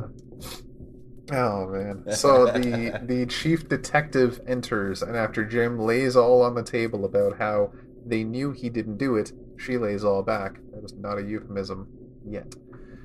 They know it was Joker, but parts of his journey are still suspicious, and as such, they want to aid him in capturing Joker. From what they know so far, Joker is using the network's cloning facilities for human organs, but they don't know why. The two head to dinner to hash out the rest. That's still not a euphemism yet. They talk about costume crime and how much smaller it is in Europe than it is in Gotham, let alone North America. Her division is a special group uh, is a special group devoted to dealing with costumed folk that come over from North America, and as such, no one can know about them working together, which Jim figures will be a problem as Vengeance appears, legendary Bane's daughter. Dun, dun, Yes. dun. That I, I think we're still assuming it's Bane's daughter. Bane's daughter. I don't think that's been confirmed. I saw yet. like some blurb that called her Vengeance Daughter of Bane, and I, I mean, again, Yeah. that could obviously be a like i I'm her metaphorical daughter, not biological. So Mm, I'm not I'm not gonna take that entirely at face value, but yeah. I think it's kind of safe to assume that at this point. Maybe not a physical daughter, but maybe a test tube daughter. Yeah, that too, like Yeah. Damian. Yeah, just like yeah. Uh, yeah. So this this is really good, exciting, very nice twists. I loved it. I, I'm gonna say right away, nine point two five for me. This this was easily Really? the top book for me. I, Wow. yeah, I, I loved it, but I do when I think about how good I'm, how much I'm enjoying the story, I do worry for when this story is over, because if this is an ongoing, this is going to be a hard act to follow. Yeah, well, this issue in particular, and, and maybe it's just me, but as exciting as it was to see Julia Pennyworth and a lot of the um, detective stuff come to fruition, it was a little, I don't know, it was a little slow for me. Um, a lot of the Jim stuff just uh, kind of kind of missed. Um, I, I thought Really? the yeah the the stuff with Cass and um, and Babs and, and Steph still investigating the mystery of Cressida. That stuff is great. Love that. I, honestly, I kind of would have preferred that take the focus, but um, Hey, you know, speaking of Needham- speaking of spoiler and Babs, dude, that glow of the green on Spoiler's suit when she's standing behind Oracle's computer amazing, screens. right? Oh my god, so cool. Yeah, Looks- and I just I, I I love when Steph shows up in anything. I, I'm, Yeah. I'm such a sucker for Stephanie Brown. So Yeah. Anytime she shows up cracking jokes, I'm like, there she is. But um, I No, hate, I- I, hate Babs bangs though. yeah. Yeah, that- now that you mention it, I'm not going to unsee those now. Yeah. Oh. I know, right? So, um, this because she is obviously Oracle, she's jacked into her computer systems and everything. This obviously takes place before the current Batman arcs, or is this some kind of Elseworld story? Has there been any mention from Barbara about her dad taking off outside of this book? Uh, what do you mean? I mean, outside in any of the other Batman books that Barbara Gordon has appeared in, has she brought up the fact that her dad is off trying to hunt the Joker? Oh no, because she mentioned in the I think the second issue that she was keeping it secret. She wasn't telling anyone else besides Batman. Um, and obviously they're not gonna they, they can't really mention it in that book because he's busy with Fear State. But I don't think yeah I don't think anyone else knows because she was like, pretty adamant about I'm not really gonna tell anyone unless you or until you get to the point where you have to make up your mind about whether or not you're actually gonna kill him. Gotcha. Yeah. Also, um, at dinner with Jim Gordon and what's her name? I That's- don't remember her actual name, but uh, Mistress Hollow or Yeah, I just remember Something something, Halloween. Yeah. yeah. Ma- Madam Halloween. Madam Halloween. Halloween, Yeah, that was it. He said he doesn't see teenage bird ninjas fighting clowns. That shit, oh my god, I lost it. That shit was hilarious. Yeah, that's teenage funny. bird ninjas. oh man, I thought that was fantastic. That was good. But but other than that, I don't know. It was it was just I think it was just a little slow for me. I mean, honestly, it didn't really feel like that much progression. We got more information, but Yeah. it was mostly just Jim's in the interrogation. They have dinner, and then Vengeance shows up, and that's why it was more like the stuff with the the court and Babs and the Batgirls felt more like it was progressing towards something, whereas the Jim stuff is it feels like it has stalled ever since they've left uh, South America. So this one got a seven point five for me. It was it was a little disappointing. Yeah, I it gave was it. it was just one big conversation. I can see where you're coming from. Yeah, no, and, and I mean, that, like I said, that was just me. Like I, I think the pacing for me just felt uh, slower than I would have liked. See, I, I thought that I, I, I liked this one because obviously the art is great, but I, I felt like the story picked up a bit too. I'm not sure how many issues are left in this. That's the thing that's got me because I, I this obviously can't draw out forever. But I, I did like it. I, I gave it an 8 out of 10.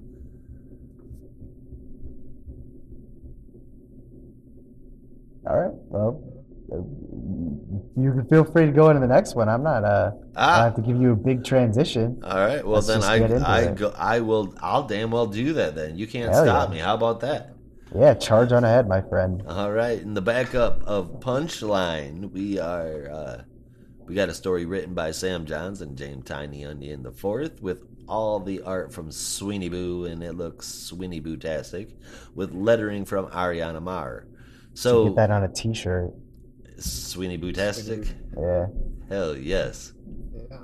Sweeney Bootastic. Rob, you need to put that up on Twitter. And so in this issue, Punchline and Co. are looking for Harper Row, who happens, well, I didn't mean for that to rhyme, but it did, who happens to be looking for Kelly Ness, the only person who knows enough about Punchline to put her away. So in the story, Punchline is calling Orca's loyalty into question, and so Orca smashes a locker so hard that it powders the, crown, the concrete behind it to show Punchline that she'll do whatever. I, however, have a sneaking suspicion that she knew Harper was hiding there and gave her a way to get out. So, anyway, that's what Harper does. And she goes and gets some food, a phone, and some supplies. I'm not sure what she was supposed to be picking up in the laundry room, though. But anyway, she finally stumbles onto Kelly Ness, who says she's not strong enough to help anyone and that Harper needs to leave before Punchline finds and kills them both. And then there's a knock on the door. we switch over to Cullen. He's with his boyfriend, and he sees a tattoo of cards on his side. He freaks out about it being a Joker gang thing, only to find out that his boyfriend is a member of the Royal Flush Gang. And Cullen wants to hear more. Oh, Cullen. What are I you know. doing, kid? I know. And you know what? Get a better boyfriend, dude, because I can't remember this guy's name to save my fucking life. Oh, But- Josh, come on. Haven't you ever dated someone who was part of an international crime family? That's happened once or twice, right? I plead the fifth. Ah, there you go. It's uh, for me. This this one's getting pretty interesting, man. The art looks fantastic. I could probably gush uh, about Sweeney Boo, man. This looks great. I I look forward to um, seeing them on more stuff for sure. But uh, I don't think that this story can go on too much longer. But it's it's good while it's here. I enjoy the shit out of it, man. I gave this one an 8.25 out of 10. I like this better than the Joker. I did too, actually. I, I this chapter really like got me interested, especially with um, uh, Harper Row really getting into some dirty hands-on work and, and really trying to get into the mystery of this stuff and um, and just Acting like Bluebird. That's when we. hell yeah, you know yeah, what I acting mean? like a hero. Um, and um, and just that whole sequence of her going through the vents and everything was, I mean, that's, that's fucking great art right there. So Hell yeah, I'm- it was I'm- the whole thing, man. The whole thing. yeah, it was gorgeous. Um, so yeah, I, I really dug this chapter and uh, has me excited for what's what's coming next. I'm hoping next month is uh, pretty good. So I gave this one actually an 8.5. Really dug it. Pretty good. Um, I think the whole book deserves to get rounded up a bit. So my whole grade overall is going to be 8.25. 8 for the Joker, 8.25 for Punchline. But Rob hasn't given his grades yet. Yeah, that uh, punchline I'm giving an eight out of ten. It it's definitely interesting. I and maybe it's just the the juxtaposition with the main story. I I still don't find it as interesting as the main Joker story, but maybe I'm just punchlined out as as people were out. kind of over Batman Who Laughs. I'm kind of over Punchline. I don't know. I'm That's more fair. I'm more into Bluebird and, and Cullen right now, and I feel for Cullen. That sucks. Like at least it's it's it's better have than you have you lost uh, have you lost uh, loved ones to uh, costumed street gangs? we don't have it here but i'll also plead the fifth Oh, I would love to see what a costume street gang in Canada would look like. Actually, wait, no, that's probably just after hockey games or something. oh you have no idea how It was- accurate that is my friend Sure. It, it would look like Alpha Flight. Yeah, yeah yeah yeah. yeah I, I i was i was picturing a a raving roving raving roaming i guess gang of just plaid clad people yeah, just spouting a boot yeah, no, I'm getting the hell out of there. Co- country bumpkin versions of Excalibur. That would be awesome. yeah All right. Okay, that's it for Punchline, man. All right, that's- yeah yeah I, all, all, all over i think I'll, I'll give the whole book a nine Mm. Yeah, whole book eight out of uh, eight out of ten for me, which I think is uh, is pretty fair. Fair enough. Uh, before we get into the next one, I just want to do a little news break because I I did open Twitter and I got a, a That's a blurb bad idea. of something that That's a bad idea. He's That allergic to should Twitter. Save my life. Yeah, no, that should save my Right, life. like I can't go to any restaurants because I, you know, might get exposed to peanuts. He, Brandon's the same way. Like he barely gets on the internet. He's, if he sees a link to Twitter, he breaks out in a rash. yeah, it, it, it literally gives me hives. what would that be called? Twitter phobia. Tweet, tweet, Ah. tweet rash. I guess I don't know. Tweet rash. yeah, something like that. Anyway, it apparently it was announced back in July, and I don't know how, but it has gone way out of my news feed for the past two months. Did you guys know Injustice 3 was happening? Uh, no. The video game? The Or a video game. movie, Or no. No. I did not know that. I knew Yeah, that. I- I know that there's a, a movie coming out. Well, Yeah, yeah, I feel like- we uh, we got a trailer for that. We should have mentioned that earlier. I've not watched the trailer yet, but it looks interesting. The stills I've seen, really? but yeah, the video Yeah. game is getting a third installment. That's And so cool. It is very cool, and the news that that kind of struck my chord is there's a potential subtitle leak where the first one was called Injustice Gods Among Us, but Injustice 2 dropped that. It was just Injustice 2. This one, potentially, Gods Will Fall. Oh boy. Yeah. Cool. I don't remember if I finished Injustice 2 or not, so I don't remember if Superman is still evil, but I won't. Yeah, I never, uh, I never, I never played Injustice 2 actually. Did you ever play the Um, first one? I did. Yeah, it was, it was, uh, it was a lot of fun. Yeah, I like it. I can I can sit there and Mhm. play Mortal Kombat games until I get through the story. Mortal, Mortal Yeah. Kombat 11. Oh my god, it's it's done really really well, but oh, it's so annoying to grind through Mortal Kombat. Oh yeah, no, I definitely wasn't playing for the story. I was just like, I just want to, I just want to play a dumb Yeah. fighting game. I, I want to kick the shit out of Green Lantern as yeah, no, there's, there's no, there's no deeper feeling. Settle down. Brandon. Yeah, exactly. uh, you know, it's like you can live out your darkest fantasies. I think he just threatened the Canadian. Yeah. hey, hey, Brandon, it, that Yeah. Green Lantern's Hal Jordan, not Kyle Rayner. Well, does well, I, I mean, I never read the tie-in that they had, but I know he got killed in like like the the first story or something. A lot of people die, man. A lot Yeah. of people So die. did, so did Dick Grayson. Take that in. Yeah, I Night- know. Nightwing fans. Well, I just saw like all the jokes about it because he fell on a rock Yeah, that and was the most his bullshit neck. way to be killed. How does it even happen? Damn you, Tom Taylor. That was so good. How can how can you call yourself an acrobat and fall on a rock and break your neck and die? That sounds cold, but I mean, Yeah, come your on. neck should just bounce off the rock and land Yeah. perfectly. It's the shit you never see coming that kills an acrobat. Yeah, I guess so. like rope snapping and getting shot out of the sky. Shitty astronaut. Shit, shitty acrobat. they are Well, shitty hopefully not. astronauts too. You're Yeah. not wrong. Yeah. As No, far as uh, we know, we will never know. Some But you think an acrobat would make a very good astronaut? uh, Maybe. Yeah. I don't know. And Amazon doesn't make a very good astronaut. Doo-doo.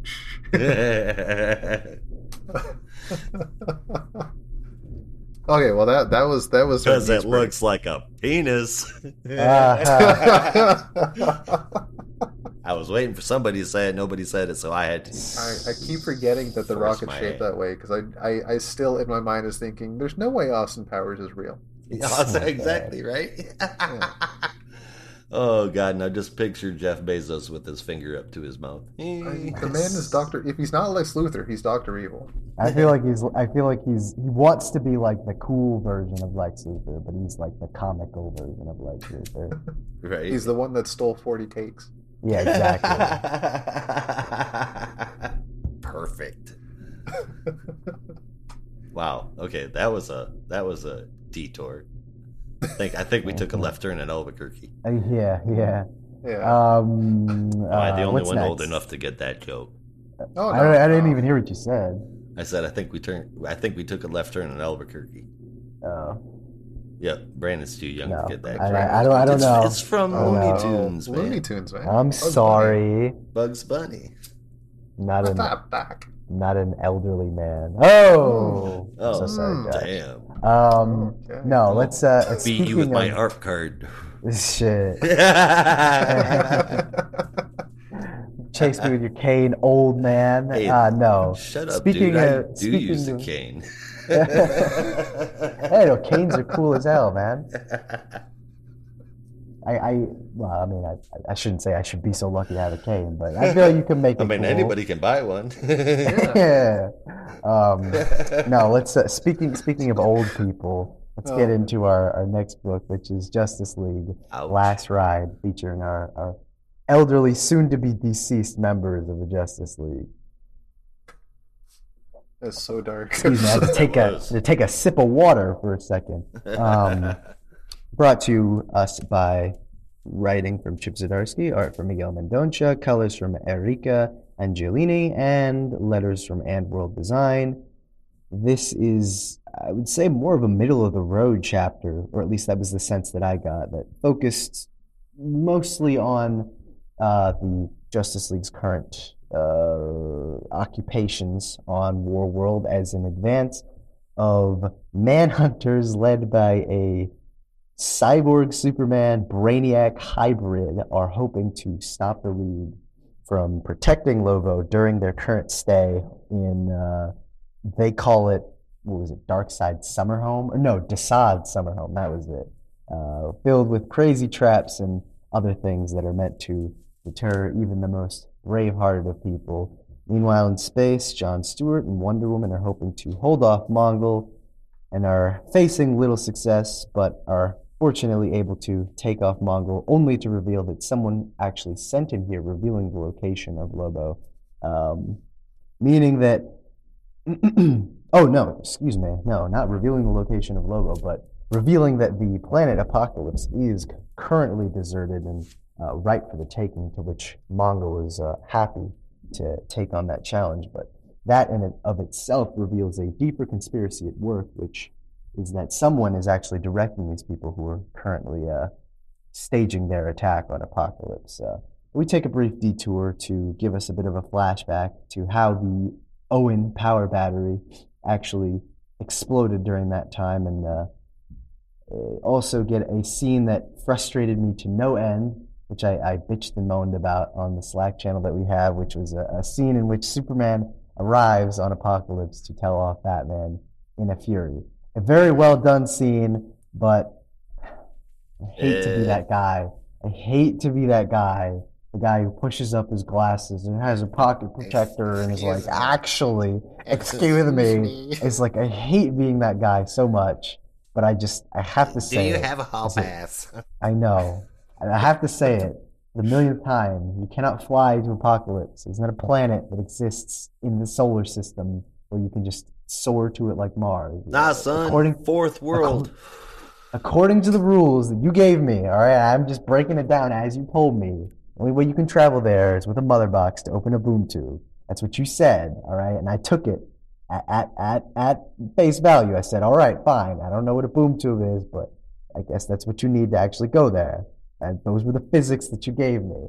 But here we see Superman developing the, the new power of transdimensional travel and just flying there with no no problems at all. It was just I don't know. It's, it's a little like I, I don't care that much. Sounds like I care a lot, but I, I, I don't. But it was just a, a little bit annoying. But anyway, um, There's some advantages to getting old. oh, is that so? Yeah. Really? Yeah. Like people accept it if you're crankier. I feel like that'd be nice. I just pop off at people whenever I want, and, and I can use the excuse that I'm old. And Yeah. it's just how I am now. You see how white this beard is, man? Yeah, yeah. You do you have any idea the last time somebody asked me for my ID when I tried to Oh buy beer? There you go.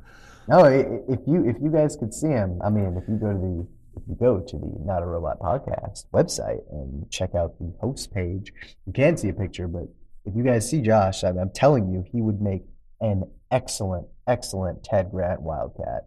Um, seriously, like he's got the the white stubble and everything. All he needs is the cat suit. I keep telling you that, but seriously, like you would, you would be perfect for it. That's I mean, I'm I'm still I'm still tossing that around. I I have a, a I have a Deathstroke costume. Mm, that would be good too.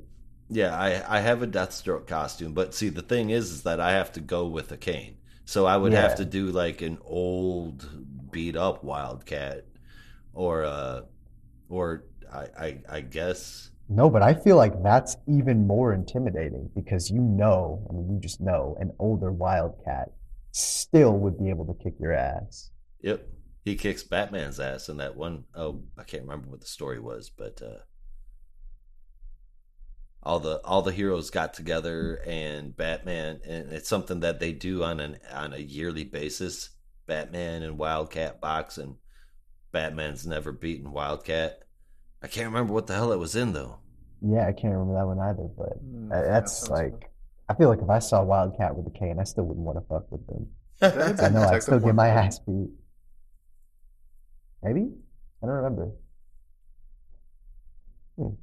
Anyway, Yeah. Um, big resolution of uh, of Last Ride is that the Oan Power battery is finally uh, seemingly destroyed by um, by Darkseid, who somehow is able to suck in all the power, but triggers an explosion uh, that may or may not have killed him. But we shall see. Uh, but yeah, this was um, a a solid chapter.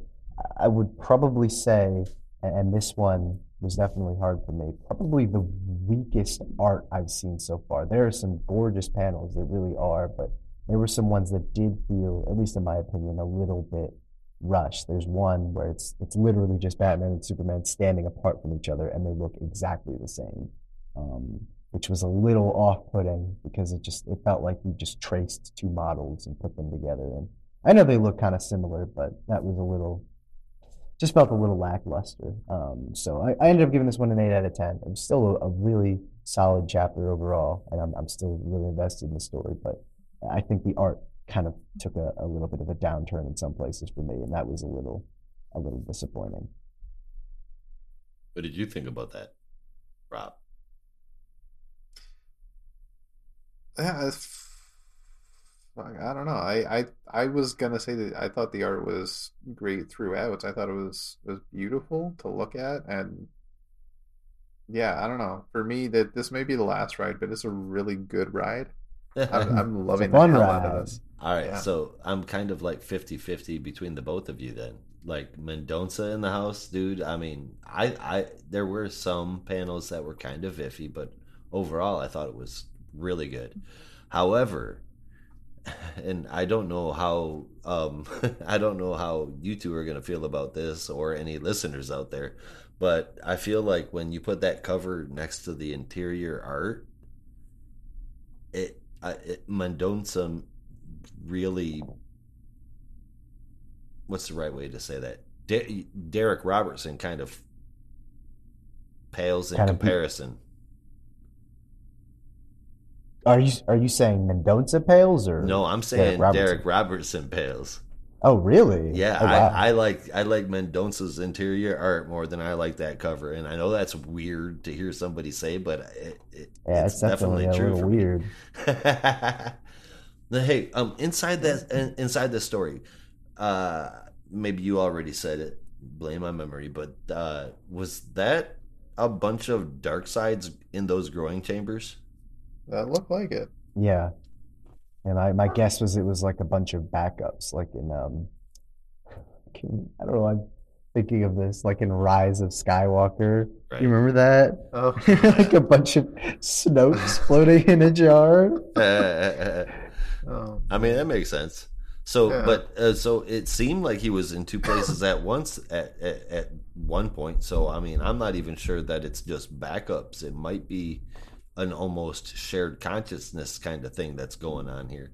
And I think that I think that if that's the case, I think that's a cool idea, but it turns the story kind of really generic flavored. Hmm. I didn't like this one at all. Like pretty much, it, it was okay, but it it it ran completely flat for me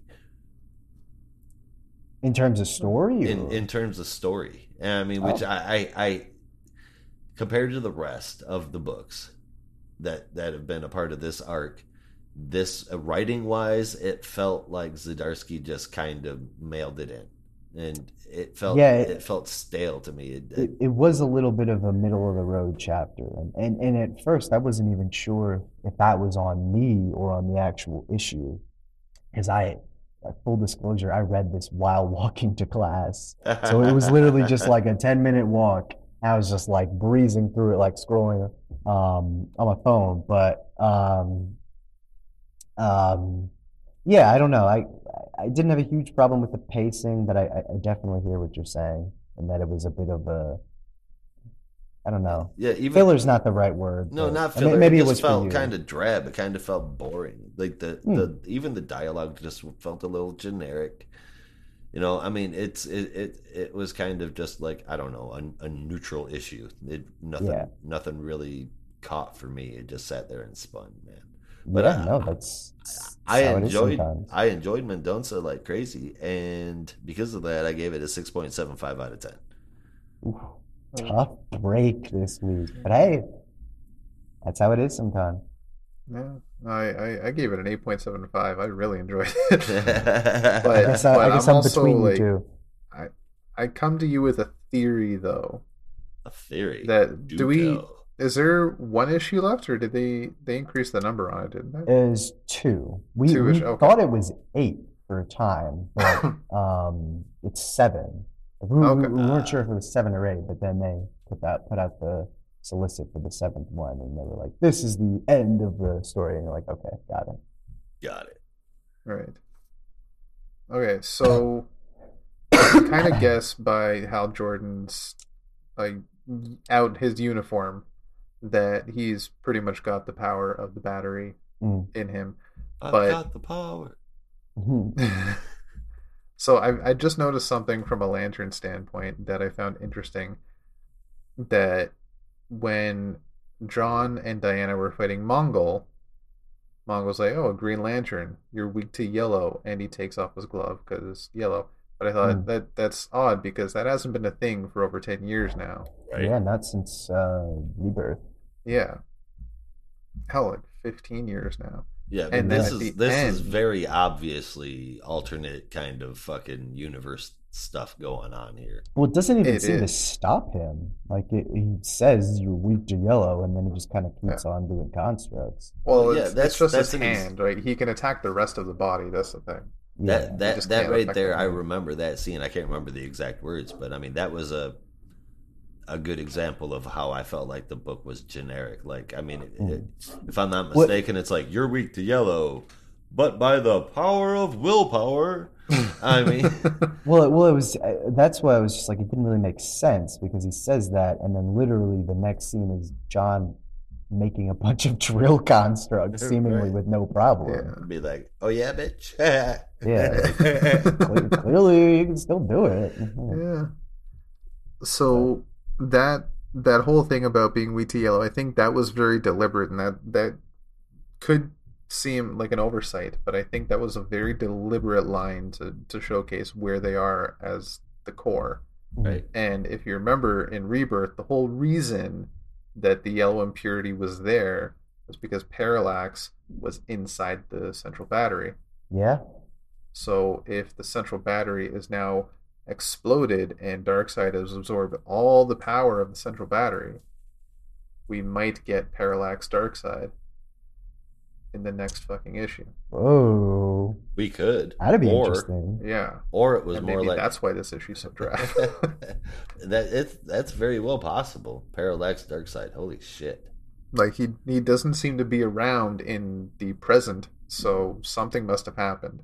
And then maybe that's how you know the league, because I, I still feel like we're we're heading to a point where they're all gonna die. I mean, Josh mentioned that at the first or second issue, and and I didn't really see it at first, but now you know after a couple more, it definitely feels like that's where we're heading. But Yeah. um, all. I wonder if that's how. most, if not all. Yeah, I wonder if that's um that's how they're gonna do it. You know, facing off against something as impossible as that, they they all kind of sacrifice themselves. Right. I have a theory about the whole Mongul thing, though. Hal was more like, no, we're we we we. It's yellow, man. You're more of a marigold. I thought, yeah, you're you're like a sunflower. I, I didn't I didn't realize that the rings could be so picky. right? Well, yeah, of course. There's, I mean, they, they they exist all across the spectrum, right? So, I mean, if you're So yellow, you're you're yellow. Damn it, you're not. so so yeah. what you're saying not is different shades of, of yellow don't count. exactly. You're you're not mustard. Oh, okay, okay. I'm I, I'm running out of yellow names, man.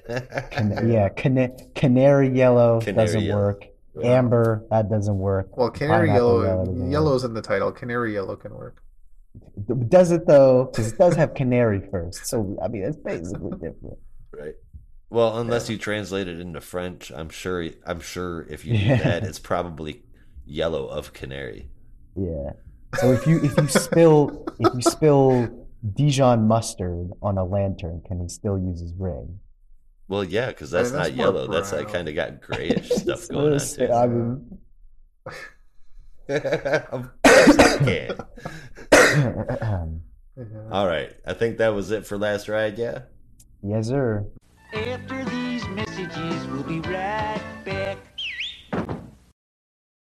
Now, back to our program. Yeah. All right. On to our next book. And that is Superman and the Authority, and number three, penultimate issue. Take it away, Rob. I'm mad because you stole this one from me, but take it away anyway. I mean, you can have it now. Like I'll I'll give it up. Go ahead. You you can go. no, I, I, I'm, I'm, t- I'm too, as you told me, I'm too nice for that. Too so nice. you You're can, so you can have Canadian, Brandon. it. Uh, okay, yeah, and it feels weird that number three is the penultimate issue. It's been such a short series, but it's it's been a ride. So this is Mm. from the master of the ride, Grant Morrison, on rating duties. Oh. But, uh, Batman of Zur-En-Arrh himself. Angelic Yeah. choir. with art by Mikel Janín and Travel Foreman, with colors from Jordie Bellaire and Alex Sinclair, with Steve Wands on letters. So June Moon has been saved by Dizamor after some quick thinking on Superman's part, tricking the old god into second guessing his plan and getting Manchester Black to get into June's mind and convince her to just let go.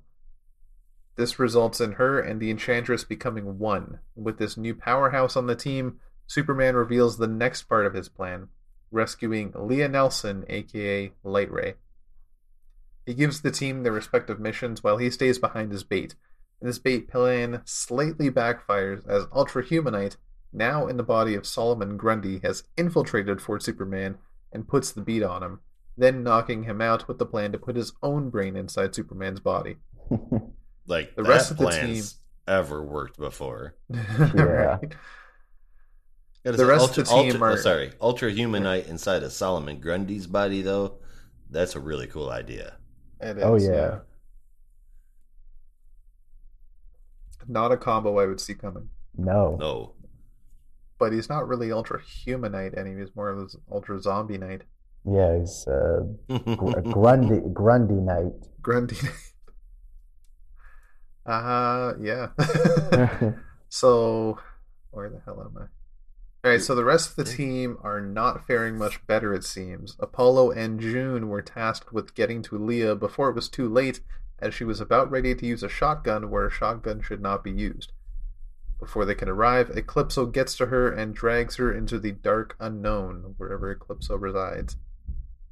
Midnighter, Manchester, and Natasha arrive in Dubai to stop an army of ultra zombie night powered robots. After debating on a team name, Manchester declares them the Authority, but is then attacked by a group claiming to be the real Authority. What a twist. What a twist. I mean, I, I guess Authority fans might have seen it coming, but for I didn't read Authority back in the day, but from what I understand, this is not the Authority lineup that everybody knows. No, that's uh, definitely a lot, a lot, uh, a lot more different. But they're Yeah. trying. I think they're trying to go for a similar aesthetic. Um, who do you know that's I, there? I did, I did think, um, I did think it was funny that he, like Manchester Black, has a as a little brief, like line where he mentions that. Why can't we call ourselves the elite? And everyone's like, don't even, don't even bring that up. You already know why we can't do that. Like, don't go there. Don't be a dumbass, Manchester. Yeah, No, we're not. We're not doing that again. Do you know any members of the the uh, new old authority? The only carryovers from the original uh, at this point are, are Midnighter and Apollo. Um, as for the like rando ones that show up, those yeah, have no that's the ones I'm talking about. I don't Yeah, know no, none, of that. none of the, none of those have any any connection. All right. Um, okay. Good. but- that makes me feel better about going. I don't know any of these people. Yeah. yeah, no, no. and I thought this. guy- I thought this was good, man. Yeah. This is my favorite issue. It Like, I really- just, I, I, it was super well plotted, well paced. The, I, I love the the dynamic with the team.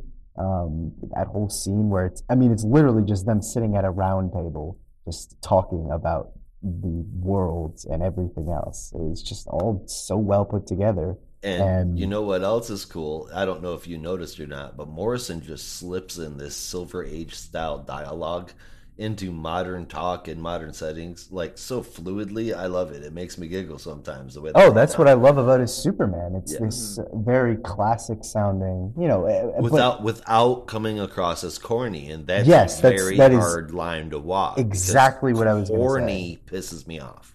Yeah, because yeah, it doesn't sound like oh save the day, and you know, it doesn't sound like something that you would read from sixty years ago. Right. Here we can go, old chum. Yeah, that you can excuse because it was sixty years old, uh, so obviously it was from a certain time, but it it's Right. not like yeah, it's, it's it's not like that. It doesn't sound like that. No, it's And this is it- this is works. great, man. I know I'm a Morrison fan, but yeah, hell yeah, this is good. Yeah, yeah, no, and then um, I don't know, like for as much as I love it, and for as much as I, I am enjoying the the story and uh, and how it all wrap up, it does kind of suck. It's only four issues. Like, Fucking I, I a feel like right. this has a lot of man. ga- Fucking yeah. it- a right.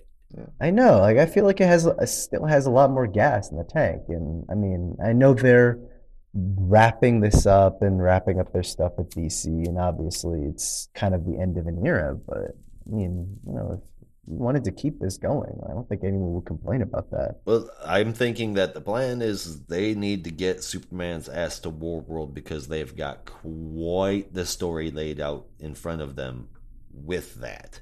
And they were like, how the fuck do we get Superman to War World and make it good? Yeah, Like, fucking bring Morrison in. He'll do it. yeah. All right, Yeah. Morrison. yeah. I'll do it in three issues. Was that was that your Scottish? I thought that was like Spanish for a second. oh, God. No, it's horrible. and I'm probably off. But Uh, I can do Scottish. drunk That- that was a Scottish. little better. I can do drunk, Drunk Scottish pretty damn good. But I yell. I don't want to do that to my microphone.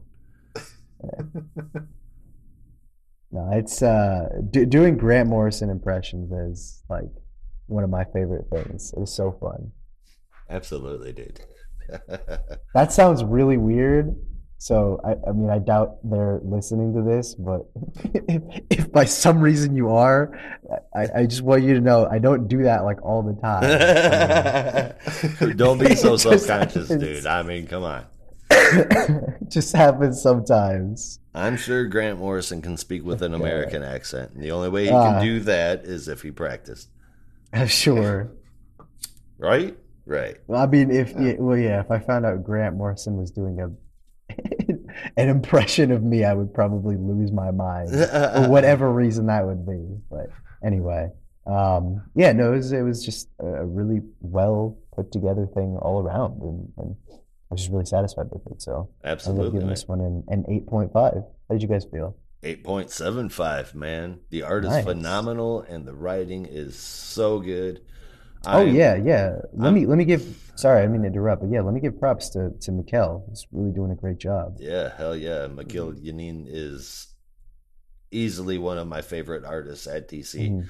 Uh, I loved when he was on Batman back a while ago, and I mean, I really haven't seen him on anything No, in a he- I mean, while, so I'm really yeah. glad to see him back drawing again. It's, fucking love him, man. Yeah, I mean, he did the, the two issues of Wonder Woman and then kind of pieced out. Yeah, which bummed me out. But yeah, Yeah. this one I gave a solid 8.75. Awesome. Loved it. Uh, I'll I'll give an eight point five for this one. It. Uh yeah. Whoa, I lost my notes. Yeah. Uh yeah, I gave an eight point five for this one. It's I'm I'm sad that it's only got one more issue, but part of me is thinking that's not necessarily true. There's got to be more coming. Like this is such a big setup, and then for it to just I know I'm still convinced this is an Elseworlds. I know that the idea is that Superman's gonna go off to War World, but like Hmm. This just the the whole design of Superman right now makes me Oh, no this is an Elseworlds. Oh no. Um, and we're gonna take a another brief detour, um, cause uh, we have to we have to follow up on some news, and that Uh-huh. news is, unfortunately, I say unfortunately as if it's like the death of the world, but it's not. Um, the, the, the story that we had mentioned earlier about the return of the Legion of Superheroes uh, Uh, seems to be coming a little bit earlier than I had anticipated because just announced, like literally like 30 seconds ago, uh, December will see the release of the Justice League 2021 annual number one, featuring the return of OMAC, a couple of other things, but most importantly, will be the start of an arc called Justice League versus the Legion of Superheroes, starting in 2022. Does it say who's writing it? You know who's writing it. Justice League versus Legion of Superheroes is being Oh. written by Brian Michael Bendis. Yeah, I mean, at least it has art by Sanford Greene, who I really like. You can but- say that about every fucking title that he's ever yeah, done in DC. yeah, that's Honestly, a great for cover. Five seconds, I was in a world where I forgot Bendis was writing Justice League. Can can I can I can I make a suggestion real quick? Yeah, Can we go ahead and add that to the dump list? I I know. No, uh, we have to at least give it a shot. I know This is a really- rule. This is a really cool cover, but All right, we'll give it a shot. I the right. saga of the oh god, yeah, uh, he's going to be writing two Lash books. Didn't didn't they have the whole like Justice League versus the Legion of Doom thing in action? I didn't read it, but I know it was happening, and Yeah. I was like, "This is insane." The whole concept is insane, but I mean, anyway, I'm not Eh, going to start. whatever. You know what I could do, and I'm not going to do it. Yeah, yeah. Well, it, it had to it had to be said. It had to be said. It but, did. Um, I guess that'll lead us into our last book for this week, which is none other than I Am Batman number one, which we're gonna have to speed through a little bit as we're approaching the uh, two-hour mark here. Oh Um, goodness. so, Josh, take it away, my friend. Get us through this one. All right, I am Batman number one.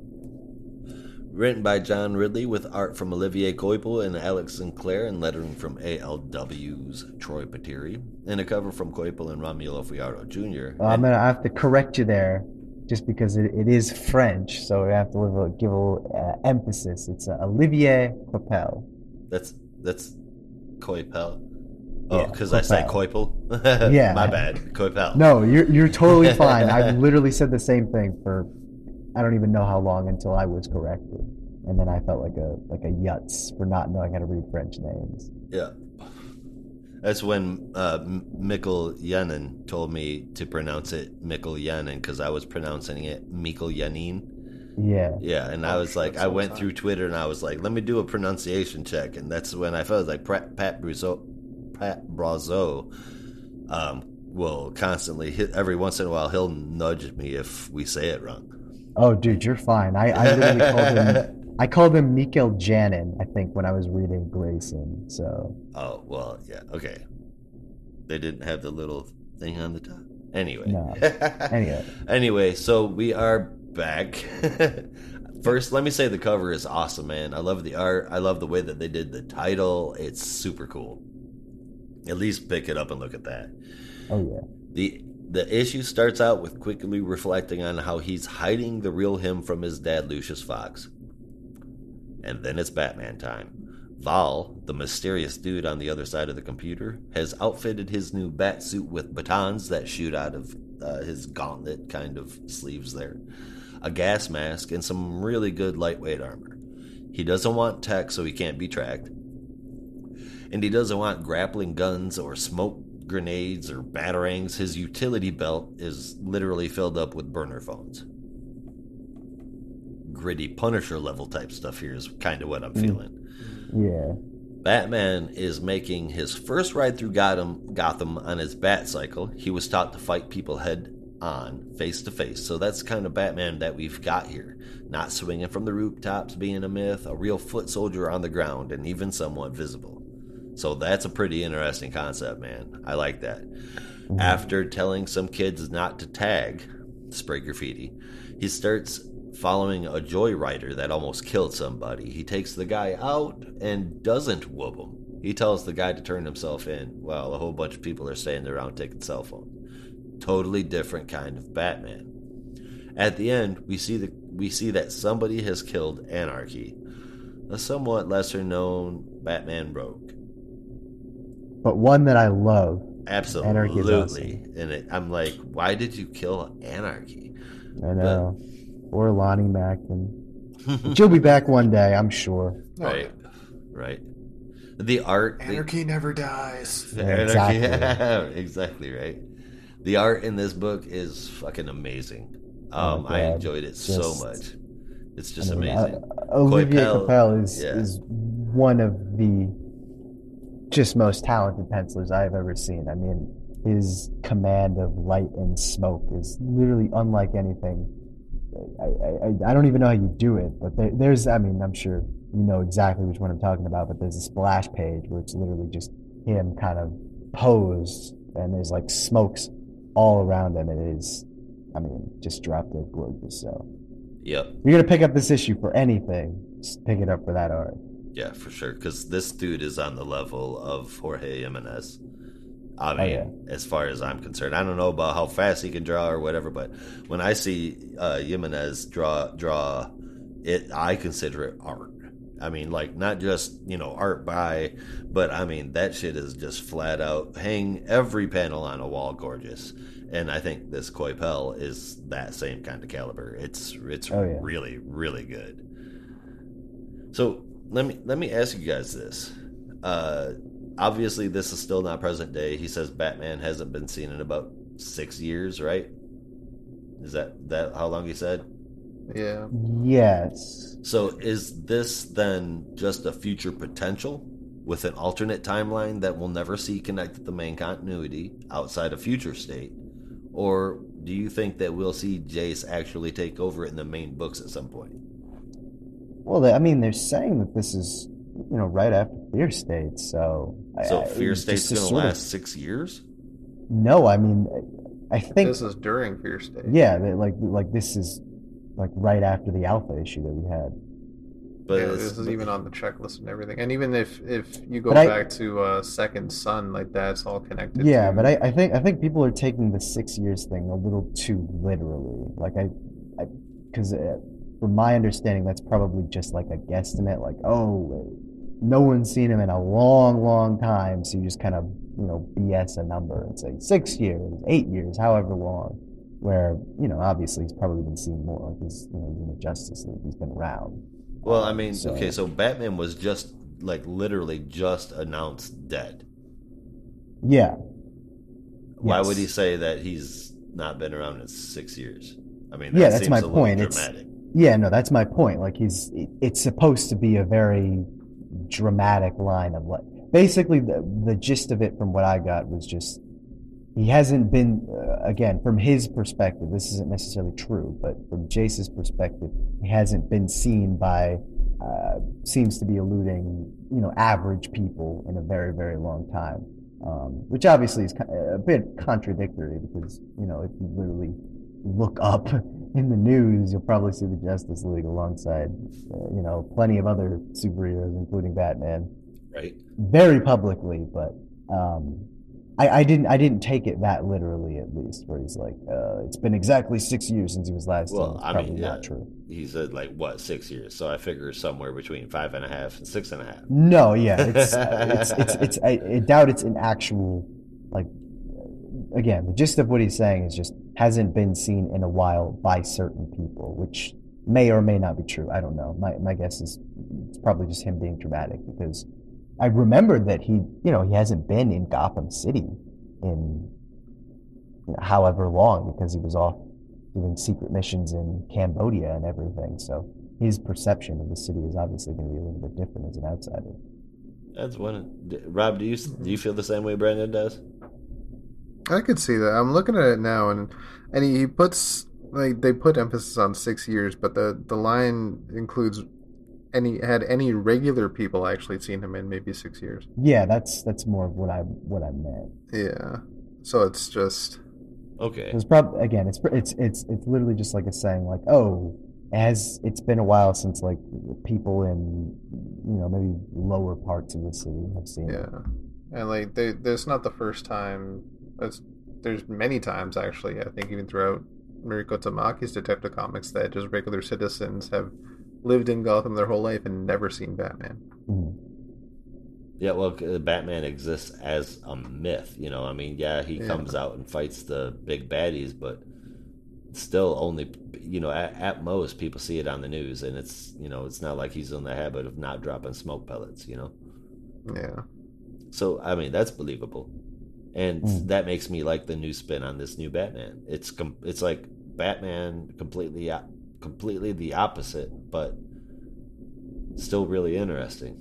I'm dealing I'm digging the complexity of Jace Fox and how he's gonna have to hide all of this shit from Lucius. I mean he's basically working in his dad's basement.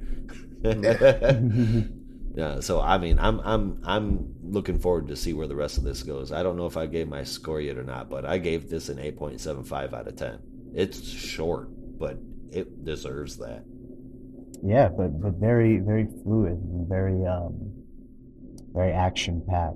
Yeah. it, it keeps your attention. Yeah, you don't feel like it was. I mean, what was it like, sixteen something pages, Yeah, So- probably so- no so- more than twenty or so. something like that. It was it was a short book, but you don't feel robbed. I can tell you that much. No, and certainly not with the art. Nope, no, I'm, no. I'm looking at it right now. It's uh, it, it was actually 23 pages. Oh, was Yeah. it really? I felt Yeah. wow, wow. It does So feel I a just- lot shorter. Yeah, I just blew through that shit then. And it's, uh, it's a sign that it's uh, engaging. I would yeah. Wow, I, f- I swear to God, dude, I felt like it was like a 15 page, 20 page book tops, man. Yeah. 23 pages. That's crazy. Wow, it did not feel like that. So, yeah, good damn book, man. Yeah. Yeah, I'm I'm I'm interested to see where it's developing. I, I think I like the idea of it. Um, probably uh, a little bit more than some of the direction. Like I, I I I find the idea of someone taking a symbol like the bat and trying to turn it into something new. That's a fascinating idea. Using, turning it into hope instead of fear. Yeah, or, or, or even just saying like, hey, this symbol has power. Let me see what I could do with it. Like I'm, I'm, I'm maybe not trying to usurp it, but it's, um, it's, um, it's, it's like uh there's a story going on right now called the United States of Captain America over at Marvel, and it's basically doing the same thing. Where it's like, what if you had a bunch of kids across the country who had, you know, fake shields and, and makeshift cap costumes and basically said, I'm not trying to usurp you, I'm just trying to use the symbol as something else, right? While I can do some good. And I like that idea. I think it's a, a strong idea. I just, where it's actually leading, it's hard to say. And, and I hope that that gets a little more defined soon. But in, in, in an idea, I think it works. In execution, I'll have to uh, wait and see a little bit. But this felt like a good start. Speaking of inspiration, I know that there's that one guy that dresses up like Batman that patrols around in Las Vegas. He's ended up in the hospital a lot of times. And then there's like this, the, the, there's like this team of four people that patrol Camden, New Jersey. And uh, I don't know a whole bunch about them. I know they exist though. And they're they're all costumed. It's it's some crazy shit. Talk about inspirational. Oh, yeah. Well, if if you've never, if we're talking real life superheroes, if you've never heard of them, look up Phoenix Jones. Oh, I remember Phoenix Oh Jones. man, Yeah, that was a crazy, crazy That little was experiment. Such a saga. Yeah. Oh man. But- Okay, so who? What? Who's Phoenix? I don't me. remember where where he was based out of. I want to say like Philly or something. I want to say Philly or something. Yeah. You sure it wasn't Yeah. Phoenix? Yeah. no. Uh, it started with a P, I'm pretty sure, so maybe. Yeah. But yeah, there's this guy that that worked at, at a comic shop, and in the back he had his little phoenix cave, I guess, and he he actually had like judo training and martial arts training, and I think he was an ex-soldier, so he he knows combat, but he put on some some body armor, put on a balaclava, and patrolled the streets at night. Yeah. Oh no, it was. I, I just looked it up. It was Seattle, which makes Oh, okay. sense. Seattle. Okay. Cool. Yeah. And uh, he inspired a couple of others. I think his wife joined him for a while, but then Yeah. uh, he he was arrested Yeah. But, and he was unmasked on live TV, very Mhm. similar. And he was proud of this, like Spider-Man in Civil War. yeah. But yeah, no, that was a, there was a whole like movement in Yeah. in Seattle. I I'd forgotten about the rest of the movement, but the, what they called the Rain City superhero movement, where a bunch of people That's were it. literally just dressing up in costumes and going out and fighting crime. I am gonna have to drop this in chat so I remember to look it up later. Yeah. Yeah, it was pretty crazy when it happened. Oh hell, there, even in my own hometown, there's a man that uh, dresses up. He he's got his own bat suit, and he's called Brampton Batman.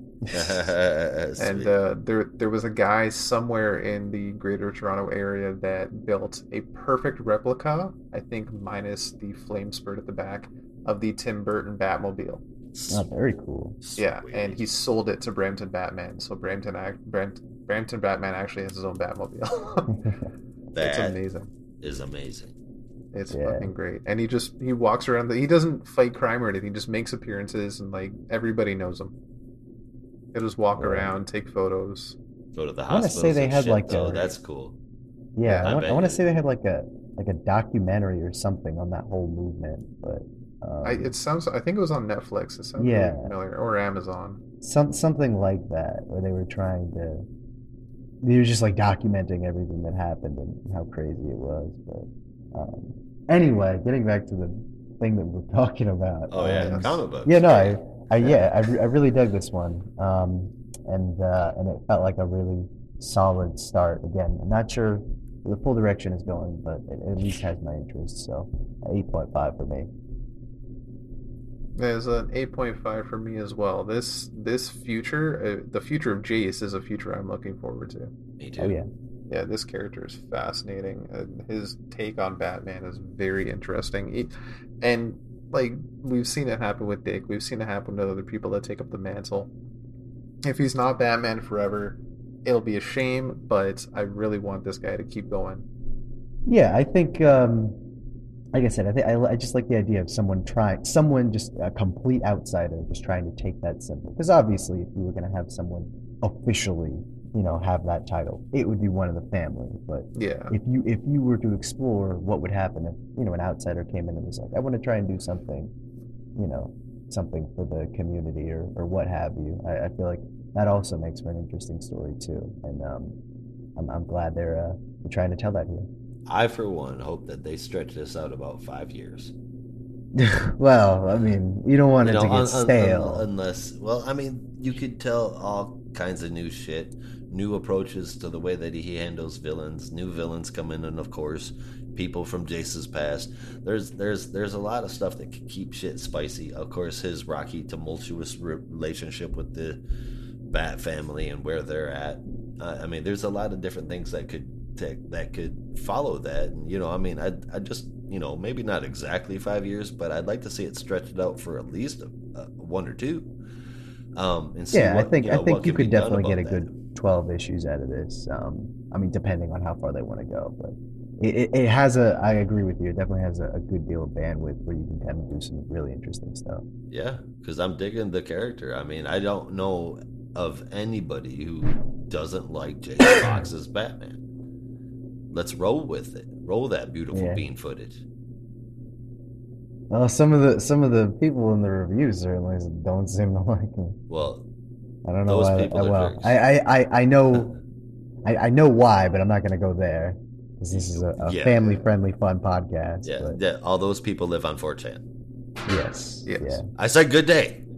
yeah, and, that, and that's that's all we need to say. But um, that wraps it up for uh, for this week. So we will be moving on to our favorite part of the show, and that is our top three books, as well as our favorite moment. So, uh, Josh, why don't you kick it off for us?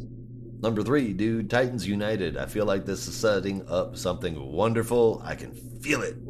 I liked it. Um, number two, I am Batman. Uh, I wrote down here, though short, I loved it and look forward to a lot more. I'm telling you, dude, that's how good it was. I felt like it was half a comic book. Number hmm. one, Superman and the Authority. The story, the art, the dialogue, the humor, everything worked for me on so many levels. That is a clear and easy number one for me. And uh, my my favorite moment was also in Superman and the Authority when Superman says to uh, what's his name, um, when you've eliminated the very concept of good, how will that make you feel?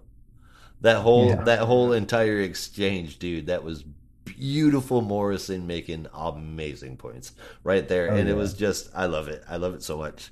It was I- that was really good. my favorite Yeah, comic no, I- book in quite a while. That's straight up. I'm, I'm, I mean that this is this has been very enjoyable. I love the way that it's been written. The storyline is cool as shit. The art looks great with it. This is awesome. Everybody should be picking up Superman and the Authority. oh yeah, yeah. No, mine uh, were a little different, but it's somewhat similar to yours. I had Last Ride at uh, number three. um, I had Batman at number two, and uh, Soups and the Authority at number one. Of course, that just, I mean, personally, just the, the finest issue that we've had so far. And, and my favorite moment is really just the, uh, that whole page where they're walking towards the, the door that they've opened, and uh, it's just a bunch of fun banter. Yeah, that's pretty cool. Um, and and and and uh, Manchester Black with the best line, which is just, "All right, leave it out. We can bond on the job." They're all trying to click and stuff. It's just just just great, hmm great stuff. Agreed. Yeah, I had at number. Well, I'll, actually, I want to start with an honorable mention if I can. No. Lucky number four, if you will. There is no number four. Mm, I'm just kidding. Go ahead. I did like five Uh, of them at the start of the show, dude. uh, Batman '89 is just blowing my mind. If you're a fan of the Tim Burton verse for Batman, it's just well worth the pickup. It is great. I didn't have enough time like- to read issue two, but issue one was pretty damn good, so I'm looking Oh, forward to reading it. And as I teased to Josh, issue two is so much better. It, it is exactly what, and I, I don't know for sure. I've just heard from rumors that this is exactly what we would have had in Tim Burton's Batman Forever before Schumacher took over. oh wow, yeah, it's Yeah. the same guy who did the the screenplay, the I script. bel right? yeah, I think I think so. Yeah. yeah. So it, I wish we had this. in Pretty wicked. It would have been amazing. There is a world out there where it, it came to be, and Yeah. once we develop more multiversal technology, we can One claim day, Yeah. I will find that world. it. Yeah. Damn it, government! bring Start working. movie uh, Stop, stop wondering about the flow of ketchup and start working Yeah. on, on Stargate. Yeah. I, I would I would kill for that. A, a machine that could give you stuff from alternate universes. Yeah. Yes. I, I request two things: a copy of Tim Burton's Batman Forever and Shazam starring Sinbad. Yes. Yes. Yes. oh my God! Don't even start me on the Mandela effect. Oh, we do not have time to get Uh, into Mandela no, we do not. right Yeah. not at the end of the show. Holy shit, guys! Oh yeah.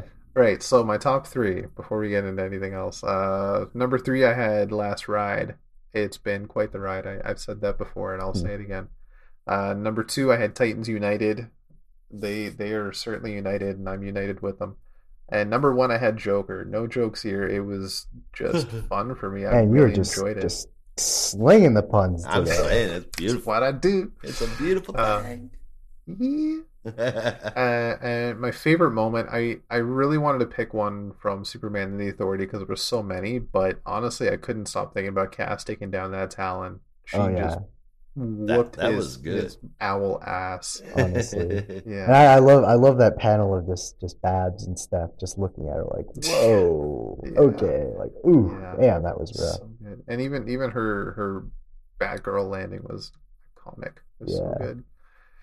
And uh yeah, so that's that's my top. Very, very cool. All right, well, well, that was a lot of fun. We have to go into something that is not quite as fun, and uh, I do believe I am catching a whiff of something that does not smell very good.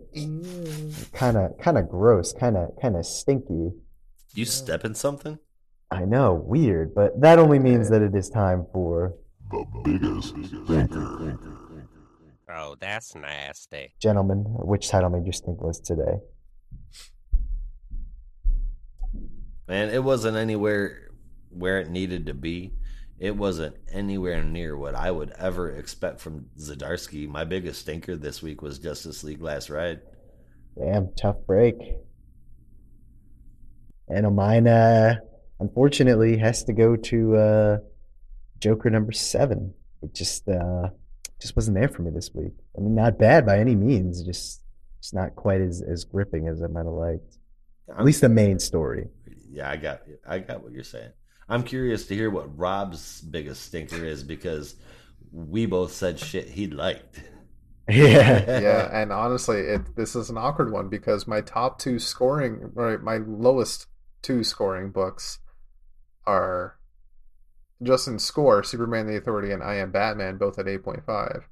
And neither of those deserve to be none of at least I enjoyed the entire damn week that we reviewed anyway. Um, Rob I says, think- I "I'm not picking above. a stinker. I feel constipated. This isn't happening." Yeah, I think I think, you can. I think we can have a week where you just don't have one. You just don't have a stinker. I have a workaround. I might have a laxative in place Yeah, yeah. That's, if and if you'll allow it. we can permit that. I Um, I would like to take a book from the dump list Go ahead. Oh, because god damn this one it just just pissed me off. Was it And that's Justice League? Rorschach number twelve. oh yeah. oh, yeah. I didn't even read that one, so I have no. No, I Oh, I, haven't you? I only flipped through the last two. I think I know for sure. I only flipped through number eleven and skimmed it, but I was just very interested. I came this far. I wanted to see how it ended, and it was nothing but disappointment. Yep. It it like they could have gone in such an exciting way. I honestly, for half the series, had this theory that the detective was going to become Rorschach, and then it would all make sense. Nothing and makes then sense. he got halfway there, and nothing happened. Yep. Yeah, I'll probably go back and finish it at some point. Go I ahead. don't, I don't even think that's kinda- worth it. Yeah, I don't know. Uh, like I, because I, I, do feel bad just kind of jumping ship. Like I want to at least finish it. Um, yeah, but that's why I slugged through it. But my Yeah. god, it seemed interesting at first, like it was going somewhere, and then just no. that sucks. Yeah, Well, that I'll- last page was like that. The fuck, that's it. Tom Tom King is is slated to be at NYCC, so I'm gonna tell him what you said. I'm gonna tell him that you fucking hated it, that you wanted it to to burn in a fire, and he's gonna say, "Rob, that that bastard Canadian who I've never met before, I I, I can't believe you said that." No, I'm, I'm sure he'll be But very you can tell him I really enjoyed Mr. Miracle. I'm waiting for the sequel. I will. Tell him I said the second half of Batman was trash.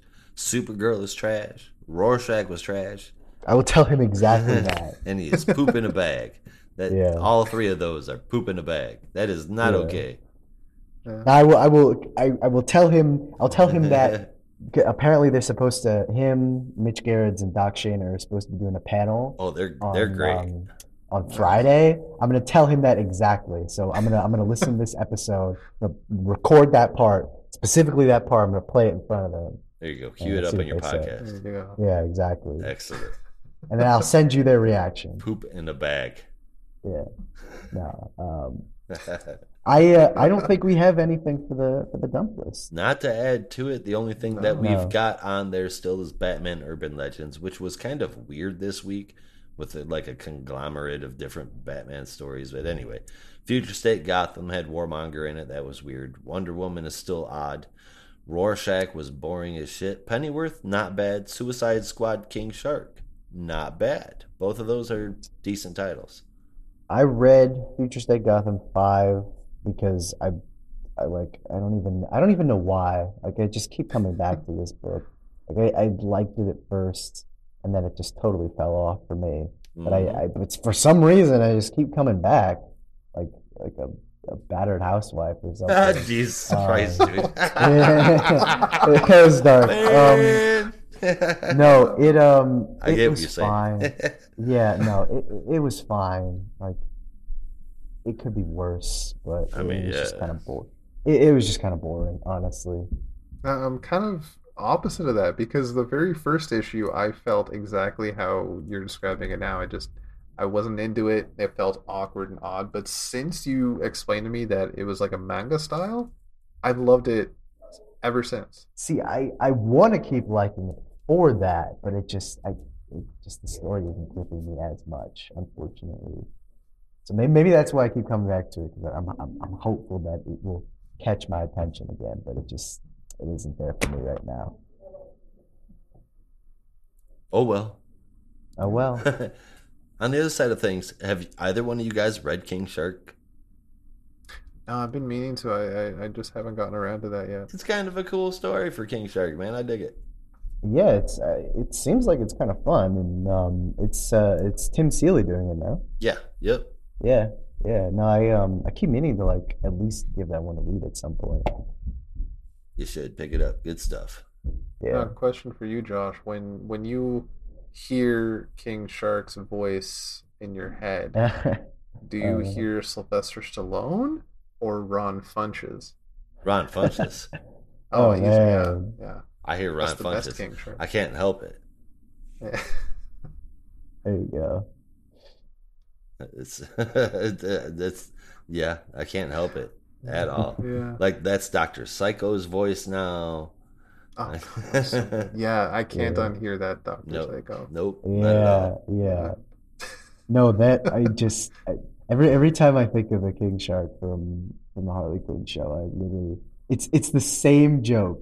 Um, it's not even that funny, but like it's it's literally the same one where it's the episode where they were like stealing something from Atlantis and Aquaman shows up and they're all on the boat and he's, he's like he's like um King Shark, your mother would be most displeased if she knew you were here. He's like, You're not my dad. He's like, that is contrary to what she said. It's just so fucking funny. oh, and it's just that's it's great. like That's it's great. it's not it's not even that funny, but it's just it's the way that Aquaman said it. It's just like this like oh elite voice or I don't know what. But it's just like every time. It's the fanciest.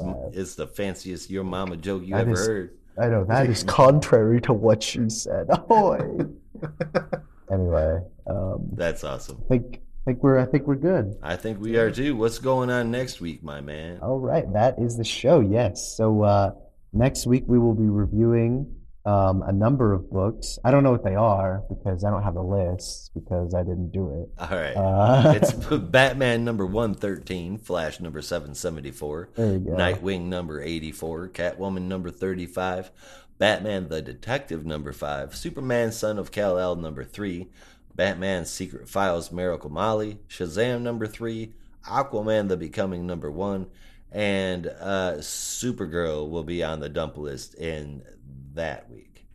Oh, Lord, Jesus. So Yeah. That is a lot of books. We've got four, Okay. six, eight, nine of them. Nine of them. Yeah, we might have to do a couple lightning rounds for a couple of them just to just to get through it. I imagine Miracle Molly and Shazam and probably The Flash will all be very quick. Yeah, hopefully. Uh, but, Is that a pun or? oh my God.